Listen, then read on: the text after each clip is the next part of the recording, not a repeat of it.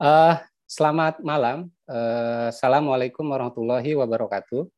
Uh, kawan-kawan sekalian, Bapak Ibu uh, di mana pun Anda berada yang bergabung di ruang virtual ini, kita kembali lagi untuk uh, berbincang-bincang tentang uh, salah satu buku yang uh, yang ada di jadi latar background saya ini, latar belakang, jadi Cogs and Monster. Uh, dari Diana Cole ya, yang mana buku ini merupakan uh, buku terbaik ya, Financial Times Best Economic Books of the Year uh, 2021. Dan pada uh, malam hari ini, pada kesempatan ini uh, sudah hadir bersama kita Arif Amin uh, dari uh, Pasca Sarjana FEM, Fakultas Ekonomi dan Manajemen IPB, lalu juga ada Ibu Telisa Eh, sebenarnya associate professor ya Ibu Telisa di FEB UI, lalu juga ada Pak Arief Budimanta sudah bergabung bersama kita. Nanti Pak Didin eh, Damanhuri nanti eh, kemungkinan akan menyusul. Eh, saya kira untuk berbincang, saya akan pertama kali eh, memberikan Amin untuk eh, kesempatan pertama. Jadi kita mulai dari yang muda-muda dulu ya, ini Kang Amin. Jadi kita mulai dari yang muda-muda, tapi sebelumnya eh, saya ingin memberikan semacam apa ya eh, prolog lah atau pengantar eh, singkat eh, yang tentang buku ini. Eh, buku ini buku tahun 2021 eh, dari Diana Coyle. Nanti Amin akan berbicara banyak tentang eh, buku tersebut, lalu juga tentang tesis-tesis pokok apa yang ditulis oleh Diana Coyle ya. Tapi yang jelas bahwa ada satu kalau kita baca pengantar-pengantar awal itu kan e, sebenarnya Coil itu kan berangkat dari e, sebuah gambaran bahwa e, ekonomi itu kan e, apa ya kritik tentang ekonomi bahwa ekonomi itu kan cuma sekedar soal untung rugi misalnya. Lalu memandang manusia itu sebagai makhluk yang e, selfish ya yang egois lalu juga calculating individuals kata dia dan semacamnya. Sehingga ekonomi seakan-akan itu uh, jauh dari realitas sosial gitu.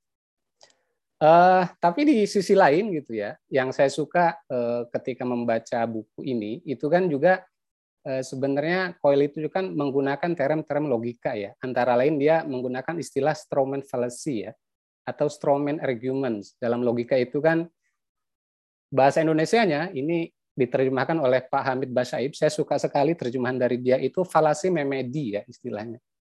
Dalam logika ada yang disebut Strawman fallacy atau Strawman argument, bahasa Indonesia itu falasi memedi. Di mana gitu suatu kritik terhadap tesis tertentu itu sebenarnya tidak tepat sasaran. Karena apa? Ya karena kritik tersebut berangkat dari kesalahpahaman gitu. Karena itu eh, padanannya itu memedi, eh, semacam orang-orangan sawah atau hantu dan sebagainya. Uh, saya kira saya tidak akan berpanjang lebar ini saya akan memberikan kesempatan kepada Pak Arif Amin untuk uh, memberikan uh, apa ya mungkin sekedar pencerahan buat kita semua. Ini juga Pak Didin uh, Damanuri sudah bergabung. Selamat bergabung Pak Didin. Uh, silakan Selamat. Kang Amin. Baik, terima kasih Mas Dida. Izin share screen ya Mas Dida. Ya, silakan. Baik, Assalamualaikum warahmatullahi wabarakatuh. Selamat malam, salam sejahtera untuk kita semua. Uh, terima kasih masih di atas uh, prolog di awalnya. Sebelumnya saya ingin mengucapkan terima kasih kepada Megawati Institute yang turut memberikan uh, memfasilitasi ruang diskusi dalam bentuk bincang akhir pekan yang, yang dilaksanakan pada minggu malam ini tanggal 20 Februari 2022. Tak lupa saya ucapkan uh, rasa hormat kepada Bapak Dr. Arif Budimanta selaku Direktur Eksekutif Megawati Institute kemudian uh, Profesor Didin Damanhuri selaku Guru Besar Ekonomi Politik uh, eh, FEMIPB University dan yang terakhir uh, Ibu uh, Dr. Uh, Telisa Aulia Valianti selaku Ekonomi FEB Universitas Indonesia. Semoga kita senantiasa sehat uh, agar bisa dapat beraktivitas setiap hari dengan lancar. Baik, seperti yang terlihat pada gambar, uh, Bapak Ibu, teman-teman semua, bahwa memang uh, saat ini kita akan memulai diskusi terkait dengan buku yang berjudul Cox Monster yang ditulis oleh Diane, uh, Diane Coyle yang memang uh, beliau salah satu profesor kebijakan publik uh, di salah satu uh, universitas terkenal ya, Cambridge University, dan pastinya dia juga seorang ekonom dan mantan penasehat Departemen Keuangan uh, di Inggris ya. Dan beliau juga sempat uh, menjabat saat ini sebagai ketua BBC Trust uh, British Corporation di Inggris ya. Selain selain itu, beliau juga sejak tahun 2001 hingga 2019 juga sempat uh, menjabat sebagai anggota Komisi Persaingan Inggris. Seperti itu. Baik, uh, langsung saja di awal. Uh, di sini Diana Cole ingin memberikan uh, beberapa uh, statement bahwa memang sejauh ini uh, ekonomi hadir itu untuk memberikan untuk mendapatkan banyak kritikan tidak perlu bertanya alasannya mengapa, karena seperti yang kita ketahui tragedi GFC tahun 2008 hingga 2009, kemudian adanya suara Brexit di Inggris, dan kemudian ada lagi kebangkitan populisme di negara demokrasi barat. Namun apakah hanya itu kritikan-kritikan yang datang untuk ekonomi? Memang sejauh ini eh, kritikan terhadap ekonomi itu sudah sejak lama ya. Eh, sebelum bahkan sebelum daripada peristiwa-peristiwa uh, tersebut, di mana memang seperti yang kita ketahui substansi yang yang dibahas oleh uh, para kritik kritikus ini memang tidak jauh berbeda bahkan sejak awal tahun 2000. Kemudian yang uniknya di sini adalah Diana Cole mencoba untuk menangkap beberapa kritikan-kritikan terhadap ekonom, di mana memang uh, ekonom di sini hanya peduli uh, tentang uang dan keuntungan seperti yang dijelaskan oleh Mas Tida di awal, profit oriented, di mana juga ekonom di sini uh, terlihat salah memahami asumsi atau model yang digunakan atau model yang telah dibangun dalam melakukan penelitian. Selain itu, pendekatan dan cara para ekonom itu sangat tidak mewakili uh, masyarakat atau mungkin tidak mewakili karakteristik masyarakat dalam penelitian yang dilakukan dan tidak dan tidak lupa lupa bahwa ini di, di poin keempat ini merupakan salah satu uh, poin singkat yang akan digambarkan di bab dua nanti terkait dengan economic outsider ya, di mana memang terkadang para ekonomi itu lupa bahwa mereka merupakan bagian dari sistem atau model yang mereka bangun, sehingga memang secara tidak langsung karena mereka tidak tidak sadar bahwa mereka merupakan bagian dari sistem tersebut, uh, mereka juga memberikan pengaruh terhadap apa yang mereka bangun atau model yang mereka bangun. Seperti kita ketahui ekonomi-ekonomi yang bekerja di pasar keuangan. Secara tidak langsung aktivitas pasar keuangan itu uh, juga dipengaruhi oleh aktivitas-aktivitas ekonomi-ekonomi yang memang bekerja di pasar keuangan. Seperti itu. Kemudian di sini uh, Diana Cole di awal menjelaskan apa arti Cox and Monster itu sendiri ya, di mana Cox itu adalah individu yang mementingkan dirinya sendiri yang penuh perhitungan, bahkan uh, diasumsikan uh, oleh ekonom uh, dia merupakan uh, istilahnya yang tadi ya yang disampaikan oleh Mas Dida terlalu egois seperti itu. Kemudian monster di sini yang disampaikan oleh Diana Cole itu adalah fenomena ekonomi digital yang masih banyak belum dipetakan oleh kita sejauh ini sehingga perlu adanya perubahan atau analitis terkait dengan perubahan uh, yang terjadi terutama di digitalisasi ini seperti itu. Kemudian uh, untuk di awal, di sini Diana Cole ingin menyampaikan ketika dia memberikan pelajaran terhadap junior-juniornya di saat pasar uh, di kelas pasar derivatif ya. Tidak ada satupun yang diperoleh oleh Diana Cole di sini pertanyaan mengenai bagaimana cara dia bisa melakukan atau bisa melaksanakan tugasnya sebagai uh, analis ya. Yang di yang ditanyakan terus oleh junior-juniornya adalah ya berapa banyak uang. Jadi seolah-olah seperti yang dijelaskan di awal bahwa memang ya manusia itu profit oriented. Sementara kalau kita lihat sejauh ini pasar secara luas itu dipandang menjadi sesuatu yang berbahaya secara fundamental bagi masyarakat. Nah, meski meski demikian, uh, opini publik mayoritas terus mendukung ekonomi itu berbasis pasar. Namun ada di balik itu semua bahwa memang kapitalisme di awal abad ke-21 itu telah membawa ketidaksetaraan dan pengangguran bahkan pekerjaan yang tidak menetap. Nah, kemudian di sini, di sini Diana Cole ingin menyampaikan bahwa uh, terlihat bahwa ekonomi itu memberikan cerminan terhadap masyarakat atau uh, objek uh, masyarakat yang dilihat itu terlihat sempit ya dan cara berbeda. Sementara yang kita lihat bahwa memang kondisi sebenarnya uh, masyarakat itu termasuk kelompok uh, yang sangat individualis yang disampaikan oleh Gertak 2017. Mungkin memang dengan adanya pemahaman seperti itu, Eh, model yang digunakan itu justru memberikan atau membentuk ekonomi dalam citra yang dikandung oleh pembuat model itu pembuat model itu sendiri yang secara tidak langsung yaitu ekonom sehingga sebagai contoh yang di, yang menggambarkan hal tersebut adalah kisah Merton Fields yang memang dijatuh mengalami kerugian akibat uh, realitas keuangan yang dia buat sehingga memang uh, model yang dia buat itu secara sepenuhnya itu tidak menggambarkan apa yang keadaannya itu yang terjadi. Sehingga memang uh, keadaan nyatanya di saat itu dia mengalami uh, jatuh terhadap apa yang model yang dia bangun mengenai uh, gambar ya yang tadi disampaikan bahwa memang saat ini ekonomi itu cenderung membuat model yang menggambarkan uh, istilahnya dalam arti kemauan dia sendiri sehingga tidak menggambarkan kondisi yang nyata atau yang realitas. Nah, lanjut pendekatan intelektual untuk keuangan sejak tahun 1970 ternyata memang belum memberikan kontribusi yang kecil terhadap uh, perekonomian. Nah, pertanyaan besarnya adalah mengapa inovasi keuangan itu terbukti tidak menguntungkan bagi uh, konsumen sementara kalau kita lihat inovasi yang terjadi di beberapa sektor ekonomi lainnya itu justru akan memberikan uh, hasil positif meskipun itu cepat atau lambat seperti itu. Manfaat inovasi itu biasanya disebarkan melalui persaingan, sedangkan di bidang keuangan itu terdapat kekuatan pasar yang cukup bagi pemodal untuk melakukan monopoli atau memperoleh keuntungan dan berlebih.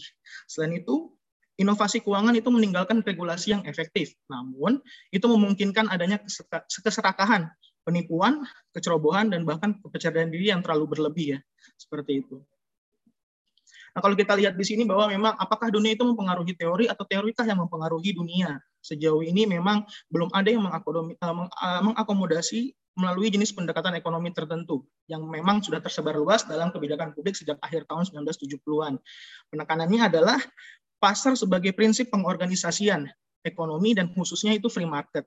Pendekatan neoklasik justru cenderung mendikte filosofi regulasi tertentu, di mana memang pembuat kebijakan idealnya berusaha mengidentifikasi ketidaksempurnaan pasar tertentu yang mungkin akan mencegah pencapaian yang lengkap dan efisien. Kemudian, nah ini yang unik ya. Eh, Diane Cole di sini ingin menggambarkan bahwa memang pusat gravitasi telah berpindah dari teori ke pekerjaan terapan seperti yang kita ketahui menjauh dari ekonomi makro ke ekonomi mikro dan menjauh dari abstraksi teoritis ke detail kelembagaan dan perilaku. Sementara memang kalau kita lihat eh, ya memang seperti itu harus utama ekonomi itu memiliki perubahan yang sangat begitu cepat ya, terutama dalam dua Eh, dekade terakhir seperti yang dilihat bahwa memang terjadi beberapa perubahan baik dari teori itu menjadi terapan makro menjadi mikro kemudian uh, abstraktif teoritis menjadi kelembagaan dan perilaku. Namun memang uh, pergeseran ini tidak berarti bahwa opini profesional secara profesional mayoritas uh, telah meninggalkan pasar tentu tidak. Namun sebagian besar ekonomi menganggap pasar secara umum sebagai cara yang lebih baik jika memungkinkan itu daripada uh, intervensi langsung pemerintah dalam mengatur ekonomi. Nah, di sini uh, Diana Cole menyampaikan bahwa memang paradoks inti dalam ekonomi kebijakan itu merupakan sebuah analisis ekonomi di dunia kebijakan itu selalu mengambil perspektif orang luar yang objektif, yang maha tahu katanya, yang bertujuan untuk memaksimalkan kesejahteraan. Namun di sini uh, ketika mempraktikkan ekonomi melalui kebijakan publik, seorang ekonom itu tidak dapat menghindari dari model yang telah dia bangun atau yang telah dia bentuk. Kemudian ekonomi tidak mampu uh, bertindak deus ex machina seolah-olah masalah yang tidak selesai tanpa ada solusi tiba-tiba terselesaikan. Kemudian memang ya kebijakan itu memang harus diimplementasikan seperti yang kita ketahui pembuat kebijakan maupun ekonom saat ini. Karena memang implementasi kebijakan itu sangat sulit sehingga ada fenomena kegagalan pasar yang terkenal dengan eh, kegagalan pemerintah yang terkenal dari, dengan kegagalan pasar.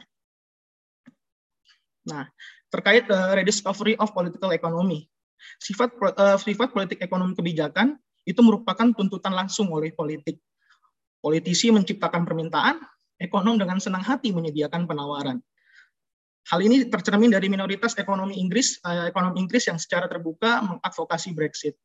Intinya bahwa eh, pembiasan tren intelektual di bidang ekonomi akademik melalui proses politik itu terkadang menyebabkan seperangkat ide menjadi terlalu dominan dan terlalu lama bertahan di dunia kebijakan. Dan tentu saja ada beberapa ekonom dengan agenda ideologisnya, baik kiri eh, atau kanan atau maupun tengah ya. Jika mereka bisa, mereka akan mempengaruhi kebijakan yang sesuai. Akhirnya, begitu ide-ide masuk ke dalam proses kebijakan dan politik, mereka mengembangkan kehidupan institusional mereka sendiri. Pekerjaan orang dibentuk di sekitar mereka, pendadaan kemudian dijamin, statistik mereka kumpulkan, pertemuan bulanan mereka atur, kemudian wartawan diberi pengarahan. Terlihat menjadi sangat memalukan untuk mengabaikan sebuah kebijakan yang memang seharusnya dilakukan. Mengingat apa yang akan dilakukan oleh lawan politik dan media. Terutama ada ketakutan di balik adanya uh, hasil yang tidak diinginkan dari eh, masing-masing uh, uh, pihak. Kemudian di sini di bab dua, ekonomis as uh, outsider ya, di mana memang uh, pemahaman yang disampaikan oleh Daniel Cole di bab dua ini adalah uh, sering kali ekonom menganggap bahwa dirinya itu sebagai orang luar.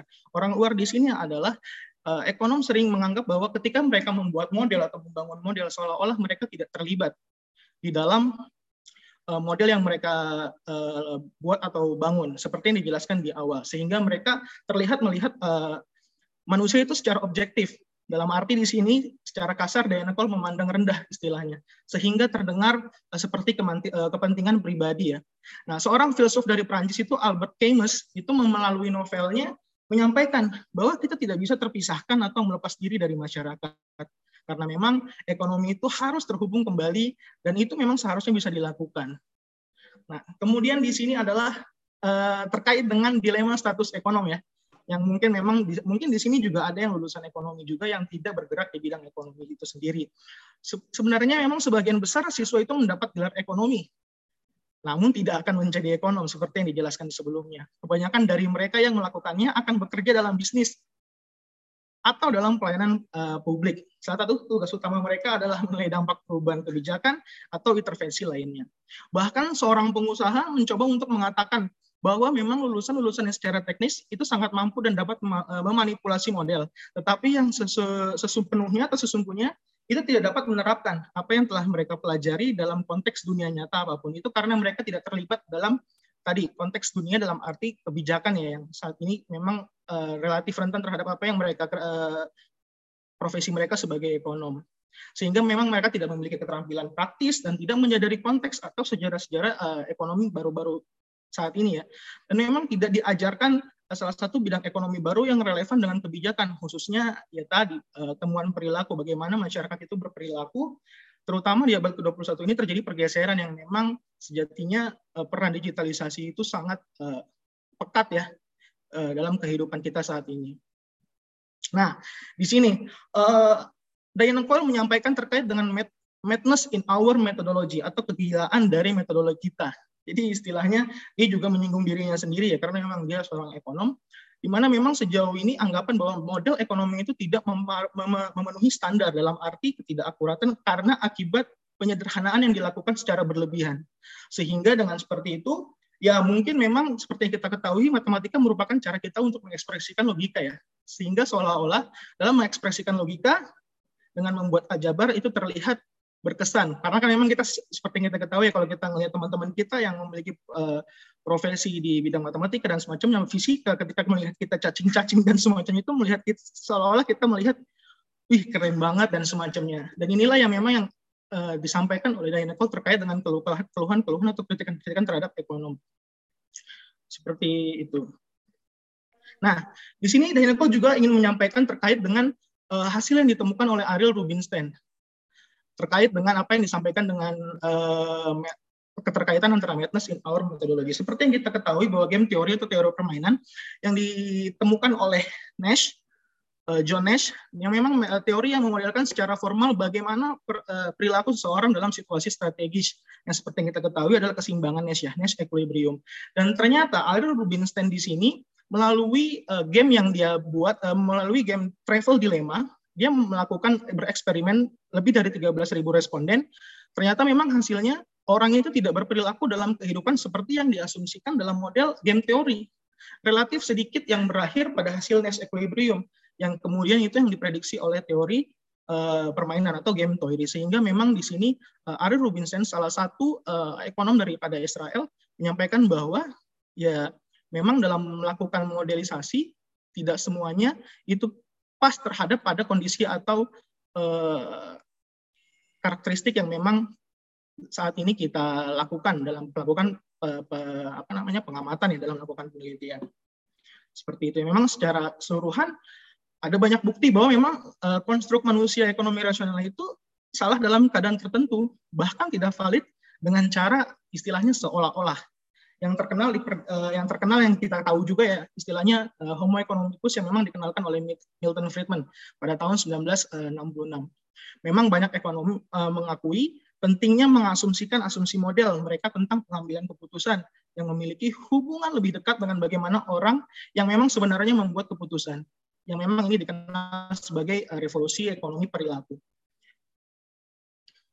Jadi apa yang disampaikan oleh uh, Diana Cole ini setidaknya ini memberikan uh, uh, angin angin segar ya bagi bagi dirinya dia sendiri dan bagi kita semua yang memang saat ini menjadi seorang ekonom. Memang uh, seharusnya ekonomi itu tidak tergantung pada model. Namun memang tidak juga harus fokus pada salah satu disiplin ilmu. Seharusnya bagaimana? Dia menyampaikan bahwa memang uh, analisis itu harus dilengkapi dengan pendekatan naratif yang dalam kurung metode kualitatif. Adanya elaborasi ilmu sosial lainnya seperti antropologi dan sosiologi. Jadi ya kombinasi alat-alat tersebut itu dapat mendekat dapat memberikan pendekatan yang lebih kuat untuk evaluasi kausal. Oke, kemudian di bab 3 lanjut terkait dengan uh, seperti yang dijelaskan sebelumnya ya, Homo economicus, AI, uh, RETS itu ada rationality ya, dan humans. Di mana memang di sini uh, Diana Cole menyampaikan melalui eksperimental gathering game yang dilakukan oleh perusahaan AI DeepMind. Dia mencoba untuk membuat bagaimana eh, AI ini digambarkan sebagai agen yang seperti yang dijelaskan di awal ya terkait dengan uh, Cox. Di mana memang apakah di sini uh, game ini memperlihatkan bagaimana agen ini bisa mendapatkan apel dengan caranya dia sendiri. Nah, ternyata memang di sini dilihat dalam dalam secara singkat apakah memang agen ini bekerja sama atau mendapatkan apel? Seperti itu. Atau memang atau memang Salah satu agen lainnya itu mengambil secara gratis dalam arti ketika agen lainnya mengumpulkannya, dia menggunakan dia memakan apel yang telah dikumpulkan oleh agen lain. Ternyata memang kalau misalnya dilihat bahwa memang aktor rasional dalam eh, model ekonomi klasik dengan optimis terbatas, jika diaplikasikan ke dalam eksperimen, itu memberikan eh, menghasilkan eh, hasil yang memang tergantung pada ketersediaan apel. Karena kalau dilihat di sini, uh, bahwa hasil yang didapatkan daripada gathering game itu sendiri ternyata para agen ini akan bekerja sama ketika memang dia sama-sama membutuhkan banyak sumber daya.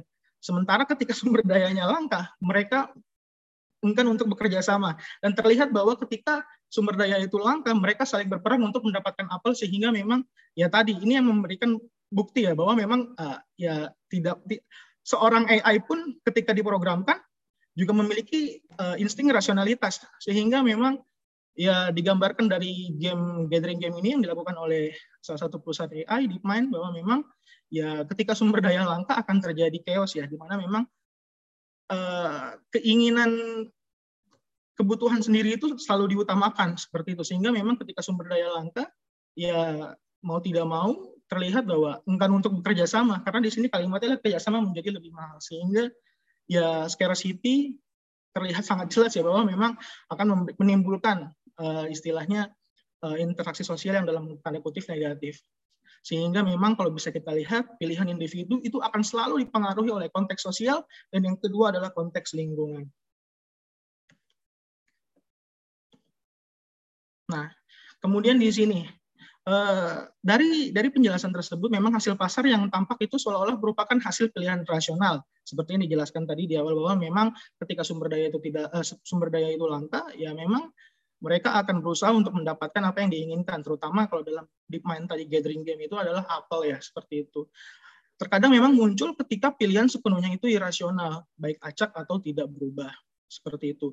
Nah, ekonomi positif pada prinsipnya tidak bergantung pada posisi etis dan pilihan normatif tertentu. Tugasnya itu adalah menyediakan sistem generalisasi yang dapat digunakan untuk membuat prediksi yang benar tentang konsekuensi dari setiap perubahan keadaan. Kemudian kinerja ini harus dinilai secara presisi ya, baik dari ruang lingkup dan kesesuaian dengan pengalaman eh, prediksi yang dihasilkannya. Sehingga memang seperti yang diketahui, ekonomi positif itu adalah ilmu objektif yang memang pengertiannya persis sama dengan ilmu fisika mana pun. Nah, kemudian seperti yang diketahui bahwa memang ekonomi itu tidak terlepas dari masalah normatif. Seperti yang kita ketahui, membangun jalur kereta api baru melalui lapangan yang hijau itu dibutuhkan alat analisis seperti eh, cost benefit analysis atau analisis biaya manfaat atau juga mengatur standar keamanan produk perusahaan atau yang bisa kita sebut kebijakan peraturan. Kemudian mencegah swasta itu bertransaksi ketika satu Sorry ini Pak Amin bisa dipersingkat. Okay. Siap, siap. Siap, siap, Mas. Oke, lanjut ya. Kemudian memang uh, di sini menjelaskan bahwa memang uh, para ekonomi itu juga memiliki nilai dan pandangan mereka sendiri.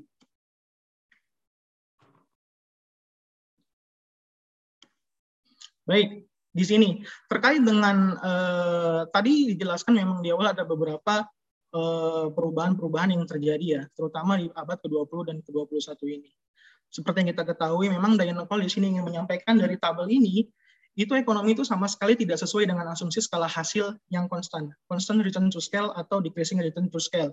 Namun memiliki harus memiliki inti bahwa memang harus uh, memiliki literatur yang kuat terkait dengan uh, increasing return to scale ya, sehingga memang pendekatan kebijakan yang diperlaku yang di, yang diperlukan menggunakan IRTS ini itu justru memberikan hasil yang sangat berbeda. Meskipun memang sejauh ini uh, sangat berbeda ya apa yang kita gunakan sampai hari ini.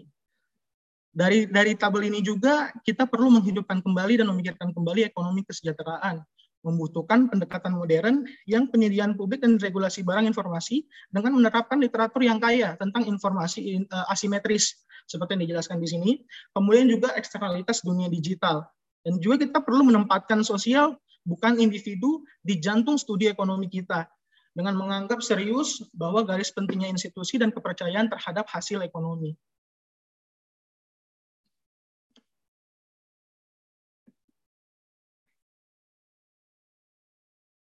Nah, kemudian di sini eh, ingin menyampaikan bahwa memang ekonomi itu sekarang membutuhkan teori dan bukti tentang tindakan yang akan menciptakan hasil yang lebih baik di saat memang pemerintah dan pasar pasti akan gagal. Seperti yang kita ketahui memang Iya, perhitungan itu sulit dilakukan. Seperti yang kita ketahui memang membangun model. Jadi itu di sini dari aku ingin menyampaikan bahwa tidak sepenuhnya dalam melakukan secara matematis modeling itu dianggap sesuatu hal yang menjauh daripada uh, kenyataan uh, di luar model ya. Seperti yang kita ketahui di awal tadi. Di sini Diana Cole menyampaikan bahwa melakukan modeling dan semacamnya itu tidak merupakan sesuatu hal yang tidak mudah. Sehingga memang perlu diapresiasi juga karena seperti yang kita ketahui uh, global financial crisis yang terjadi tahun 2008 hingga 2009 itu juga merupakan salah satu uh, hadiah seorang ekonomi dalam arti mereka melakukan analisis dan semacamnya sehingga dampak krisis yang terjadi itu tidak terasa secara signifikan dibandingkan krisis-krisis yang terjadi di sebelumnya. Namun di sini uh, Diana Cole ingin menyampaikan bahwa analisis universal ini bukan merupakan solusi dari tantangan kebijakan, di mana memang uh, dalam mengatasi tantangan tersebut akan mengubah ekonomi itu kembali dari teknokrat menjadi ekonomi politik. Di sini memang arahnya Diana Coyle menyampaikan bahwa memang uh, ek, uh, ekonomi itu akan kembali kepada ekonomi politik sehingga memang perlunya uh, keselarasan antara ekonomi dan ekonomi politik, uh, ekonomi dan politik. Dan terakhir di sini Diana Coyle menyampaikan sangat bagus ya, terutama di afterword dia menyampaikan bahwa teruntuk para ekonom saat ini, terutama mereka yang bekerja dalam uh, peran kebijakan untuk lebih memperhitungkan cara tindakan mereka sendiri dalam mengubah ekonomi sehingga tadi yang di bab dua ekonomis as outsider seharusnya juga dirasakan oleh para ekonom. Sehingga memang uh, di sini mereka harus terlibat dalam dalam dalam dalam konteks uh, mengubah ekonomi. Kemudian memperhatikan uh, sifat refleksif dari reaksi masyarakat terhadap intervensi kebijakan yang berubah-ubah atau lebih luas lagi dengan membentuk iklim ide-ide yang mempengaruhi norma-norma perilaku sehingga memang tepat di bab awal tadi dijelaskan bahwa perlu adanya elaborasi ilmu-ilmu sosial seperti antropologi dan uh, sosiologi. Mungkin terima kasih itu Mas Dida. Mohon maaf apabila ada kekurangan. Assalamualaikum warahmatullahi wabarakatuh. Waalaikumsalam warahmatullahi wabarakatuh. Uh, terima kasih Bung Amin ya. Sebenarnya menyimak apa kalau waktu nggak terbatas menyimak Amin ini serasa kita baca buku seluruhnya itu Min. Jadi kita mau ngomong ya. Jadi nanti orang-orang tuh nggak mau baca bukunya kalau semuanya dibahas oleh Amin ya kira-kira seperti itu. Nah, ya baik kawan-kawan ini rekaman ini, rekaman perlu saya informasikan bahwa rekaman ini nanti bisa dilihat kembali di kanal YouTube Megawatt Institute. Lalu juga eh, rekaman audionya itu memang kita eh, jadikan siniar di Spotify, lalu juga di Google Podcast dan juga Apple Podcast. Jadi tidak perlu eh, minta rekamannya lagi, nanti bisa dikunjungi saja kanal Megawatt Institute ya. Entah itu bentuk berbentuk siniar maupun yang ada di YouTube.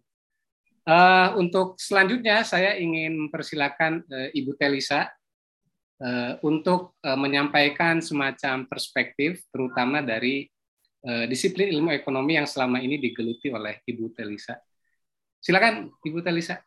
Baik, terima kasih. Assalamualaikum warahmatullahi wabarakatuh. Salam sejahtera, selamat Salam. malam untuk kita semua. Ya, selamat malam. Di sini sudah ada Bapak Arif Manta yang saya hormati, kemudian Bapak di Profesor Didin Damhuri, kemudian Mas Arif Amin nih, Caprof ya. Mudah-mudahan nih uh, apa dengan review buku ini ya. Jadi bisa nanti menjadi ekonom baru yang lebih mem, apa namanya tadi ya yang lebih bisa menyelesaikan kebijakan, yang lebih bisa multidisiplin lagi ya. Dan Mas Dida juga uh, terima kasih tadi perspektif insight di awal ya uh, mengenai tadi istilahnya unik ya uh, kalau bagi saya yang sangat apa uh, lebih ke sehari-hari ekonomi ya banyak hal yang memang ternyata masih perlu kita pelajari dan untuk teman-teman semua di sini selamat malam terima kasih uh, sudah kita sama-sama nih mendengarkan reviewnya Mas Arief tadi terkait buku yang sangat bagus hmm. sekali ini ya. Nah kalau dari saya mungkin ada beberapa nanti yang akan di present sebagai uh, apa pendapat tambahan. Namun sebelum itu mungkin sedikit ya tadi Prof, uh, Prof Dianoko ini kan seorang ekonom. Jadi kalau saya melihat buku ini merupakan kritik dari ekonom untuk ekonom ya gitu karena sering kali uh, ada juga yang mengkritik ekonom bukan dari ekonom gitu. Jadi salah satu keunikan dari buku ini uh, bahwa kritik ini dimunculkan dari ekonom sendiri gitu ya yang sudah merasakan uh, apa namanya bagaimana uh, perjalanan dan dinamika dari ilmu ekonomi itu sendiri. Kemudian tadi uh, Denokol ini kan juga seorang praktisi, pernah bekerja juga di pasar keuangan. Jadi dia lengkap sekali ya kebijakan publik, pasar keuangan juga akademisi. Jadi dia juga uh, apply di kebijakan. Jadi dia sebetulnya punya tiga perspektif itu. Makanya dia bisa melihat apa sih plus minus dari masing-masing dan ini ternyata kita nggak bisa hanya melihat dari satu uh, perspektif begitu ya. Jadi itu yang pertama ya komentar saya terkait dengan uh, buku ini. Kemudian yang kedua, dia men, apa namanya me, menyandingkan gitu ya antara Cox dengan monster gitu. Jadi Cox tadi Mas Amin sudah menyampaikan bahwa berjalannya individu dengan segala uh, apa namanya dinamika dan rules-nya. Kemudian di satu sisi sekarang kita sedang menghadapi raksasa monster digital. Nah, itu bagaimana ya uh, menghadapi hal tersebut gitu.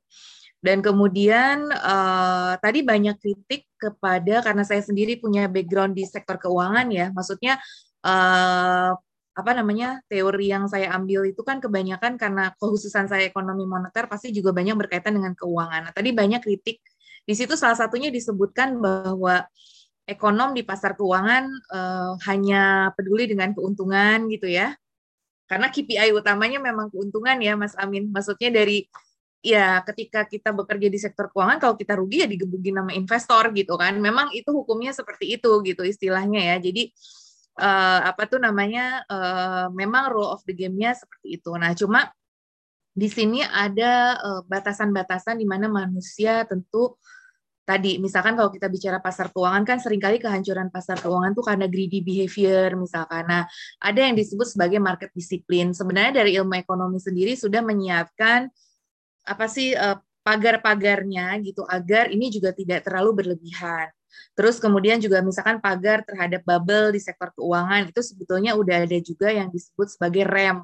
Remnya misalkan dengan kebijakan makroprudensial misalkan kayak gitu ya. Jadi memang dari pasar keuangan sendiri kalau misalkan dia hancur kan memang uh, sudah disiapkan garda-garda untuk uh, menyelamatkan juga si pasar keuangan itu gitu. Jadi nah, namun seberapa tadi greedy behavior ini kemudian bahwa kadang-kadang di pasar keuangan ini sudah ada eh, regulator-regulator dan pengawasan-pengawasan, namun tetap saja itu sering kali juga lolos. Nah, sehingga di sini tadi ada kesimpulan ya eh, dari Dayanokol itu yang Mas Amin sampaikan, inovasi keuangan tidak terlalu bermanfaat bagi masyarakat. Nah, ini juga yang uh, apa namanya mungkin perlu kita review bersama ya. Jadi artinya inovasi keuangan ini memang uh, dunia yang penuh uh, capital ya. Jadi artinya yang istilahnya rekan saya Pak Marbawi waktu itu over capital ya. Jadi di dunia ini sudah banyak uh, terlalu banyak capital dan dikuasai oleh para oligarki, kemudian juga dimonopoli ya di mana yang menikmati benefit dari aset-aset keuangan ini lebih banyak masyarakat-masyarakat kelas atas sehingga itu tidak ada trickle down apa relatifly kecil trickle down efeknya untuk masyarakat-masyarakat kecil. Nah, itu juga mungkin perlunya riset yang mendalam terkait hal tersebut ya. Di satu sisi saya sangat setuju sekali dengan pernyataan ini, namun di sisi yang lain memang mungkin perlu kita lihat ya, memang inovasi uh, trickle down effect itu seberapa sih adanya dan memang seberapa ini tidak berdampak gitu ya. Artinya mungkin perlu assessment yang lebih jauh gitu. Artinya uh, inovasi keuangan yang mana yang dimaksud gitu. Karena tidak semua inovasi keuangan tidak bermanfaat. Seperti misalkan ya kita bayangkan sekarang uh, transfer begitu mudahnya ya uh, dengan sekian detik. Nah, kalau dulu kan zaman dulu yang namanya transfer kita harus ke bank, harus makanya ada soliter cost kan. Jadi ke bank itu bolak-balik sehingga sepatu kita jadi rusak gitu kan. Jadi dan uh, ya kita bayangin lah repot. Nah sekarang dengan satu ini aja kita bisa dengan cepat gitu. Misalkan uh, kita punya anak nih ngekos gitu butuh uh, dikirim uang segera gitu karena sangat urgent membutuhkan. Kalau dulu kan harus nunggu banknya buka.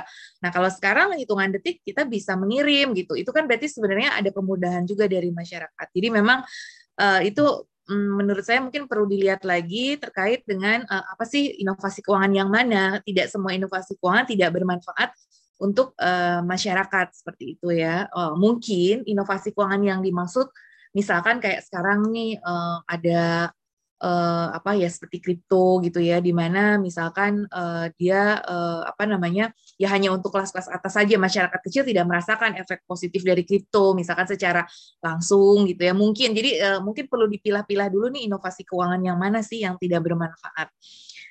Uh, kemudian dari sisi metodologi, nah ini mungkin saya mau share screen sedikit ya, izin sebentar aja, uh, karena tadi bahannya dari Mas Amin uh, sudah cukup banyak ya. Ini saya hanya mau menyajikan sedikit ya terkait dengan ini. Misalkan uh, tadi Mas Amin kan membahas tentang metodologi ya. Uh, memang uh, ya mungkin di IPB, di UI ya kita semua uh, di fakultas-fakultas ekonominya ya di yang universitas-universitas yang jadi benchmark di nasional misalkan kita sering kali memang menggunakan textbook-textbook yang beraliran kepada uh, market gitu ya dan kemudian metodologinya muncul itu Lisa. Kenapa? Belum. Oh, belum belum ya ini belum ini lagi masih proses. Oh, okay. Ya. Ya. Nah, uh, jadi istilahnya tadi masih banyak uh, apa textbook textbook kita memang uh, mengikuti mainstream ya, di mana textbook textbook uh, market basis ya yang dari barat gitu kan. Nah, itu mungkin perlu dilengkapi. Nah, kemudian dari sisi metodologi tadi kan penekanannya di sisi kuantitatif gitu ya, sehingga kualitatifnya itu menjadi kurang, narasi menjadi kering gitu kan. Nah, ini memang kalau kita lihat, uh, saya coba kumpulin nih, maaf nih hanya screenshot aja nih dari kumpulan yang ada di Wikipedia gitu ya, daftar peraih Nobel gitu, misalkan dari tahun 69 nih.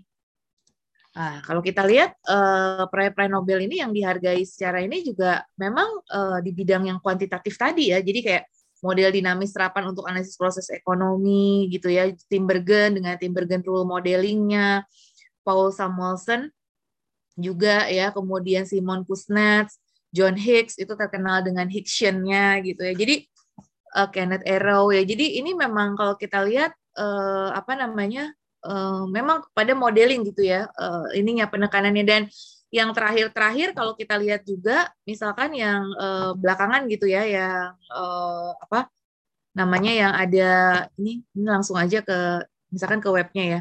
Ini yang belakangan ini ya yang baru-baru ini. Kalau 95 ini cukup revolution kalau di dalam ekonomi kan di dalam Ratex itu kan uh, Robert Lucas ya, dia juga mengkritik ada yang namanya Lucas kritik. Nah, ini juga salah satu contoh ekonom yang mengkritik ekonom. Nah, ini salah satu contohnya Lucas kritik.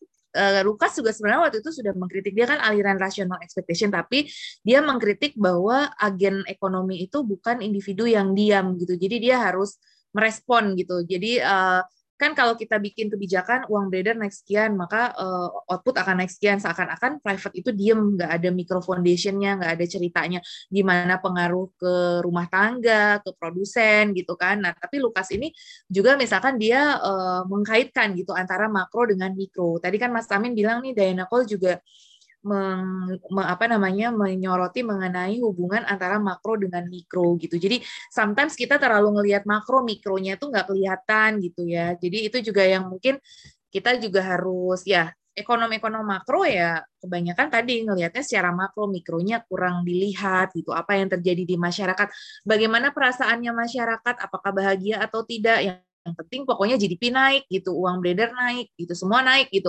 tapi apakah masyarakat merasa bahagia dengan kenaikan tersebut? Nah, itu memang yang perlu dilihat ya. Dan ya Merton ini apalagi modeling keuangan banget ya. Jadi teori dan metode ini memang kalau kita lihat uh, ya dan dan dari negara-negara maju ya memang uh, ini mainstream ya modeling Asgard gitu kok integrasi gitu ya ini yang kita pelajari ya Kitlan ya itu juga time consistent policy itu modeling juga Robert J. Allman analisis permainan tadi game teori ya analisis permainan dan teori ya tadi juga disampaikan. Kemudian juga uh, belakangan juga ini apa namanya yang ya Stiglitz terus uh, Diamond Sargent Sims ya itu apalagi Sims kan model VAR ya. Uh, jadi uh, apa tuh namanya memang modeling juga gitu ya. Uh, paling ini Ben Holmstrom nih Finlandia agak sedikit beda ya kontribusi pada teori kontrak. Nah ini ada perilaku perilaku kontrak behavioral tadi nah ini baru uh, muncul nih belakangan belakangan ini Angus Deaton itu kan juga memang ke behavioral economics ya konsumsi kemiskinan kesejahteraan gitu ya uh, Richard Taylor ini ekonomi perilaku juga ya. Kemudian Nordos ya integrating climate change masuk ke dalam long run makroekonomi. Romer, nah baru nih kemiskinan ya 2019 seperti Banerjee, Duflo seperti kita ketahui ya. Dan terakhir 2020 ini uh, kemarin 2020 ini kayak kurang terlalu dipopulerkan karena kita sibuk pandemi ya. Maksudnya 2020 eh, ini nggak seheboh waktu Abhijit Banerjee ya. Maksudnya kayak karena ya waktu 2020 ini kita kayaknya lagi fight sama pandemi gitu ya. Dia tentang uh, teori auction ya, ya modeling juga gitu loh, auction format ya dari Milgrom dan uh, apa Wilson. Nah, jadi kesimpulannya secara singkat uh, kalau dilihat dari gambaran tadi memang sistem di dunianya pun mendukung untuk masalah pemikiran ekonomi. Ya dihargai dengan bentuk tertinggi dalam bentuk Nobel ekonomi pun itu memang arah-arahnya ya kuantitatif tadi kan. Kemudian tadi cost benefit analysis dianggap uh, sometimes itu terlalu normatif. Ya itu tadi menganggap agen-agen itu pasif gitu. Padahal ada reaction, ada behavioral, ada narasi-narasi uh, perasaan masyarakat gitu ya yang itu sulit untuk kita gambarkan gitu di dalam uh, modeling ekonomi gitu. Nah, makanya dengan kampus Merdeka ya ini juga kita mungkin di kampus ya dengan Prof Didin juga kita mengembangkan apa dari arahan Pak Mendikbud kan uh, apa kampus Merdeka. Jadi sekarang uh, mahasiswa-mahasiswa Fakultas Ekonomi boleh mengambil di bidang-bidang studi yang lain gitu ya. Jadi uh, walaupun SKS-nya dibatasi tapi sudah ada gitu. Jadi boleh di fakultas lain mau ngambil di MIPAK ya, mau ngambil di Fasilko, mau ngambil di FISIP, mau ngambil di sastra gitu ya, mau ngambil di filsafat itu sangat dimungkinkan sekarang. Nah, itu sebetulnya sangat bagus sekali ya konsep kampus merdeka saat ini supaya uh, tadi kita bisa mengenal uh, dunia lain ya dan sehingga kita multidisciplinary approach ini memang menjadi lebih visible. Dan yang kedua mungkin tadi terkait dengan uh, fenomena digital mungkin sedikit juga ya hal yang ingin dibahas sebagai keresahan. Nah, digital tadi disebut sebagai monster. Nah, ini juga menarik dari buku ini bahwa banyak hal yang belum tersolve ya di dalam digital tadi. Jadi uh, kalau kita kembali ya, ini saya uh, oh bukan yang ini. Ya. Jadi kita uh, sekarang pindah sedikit mungkin ke masalah uh, digital. Oh maaf, maaf bukan yang ini.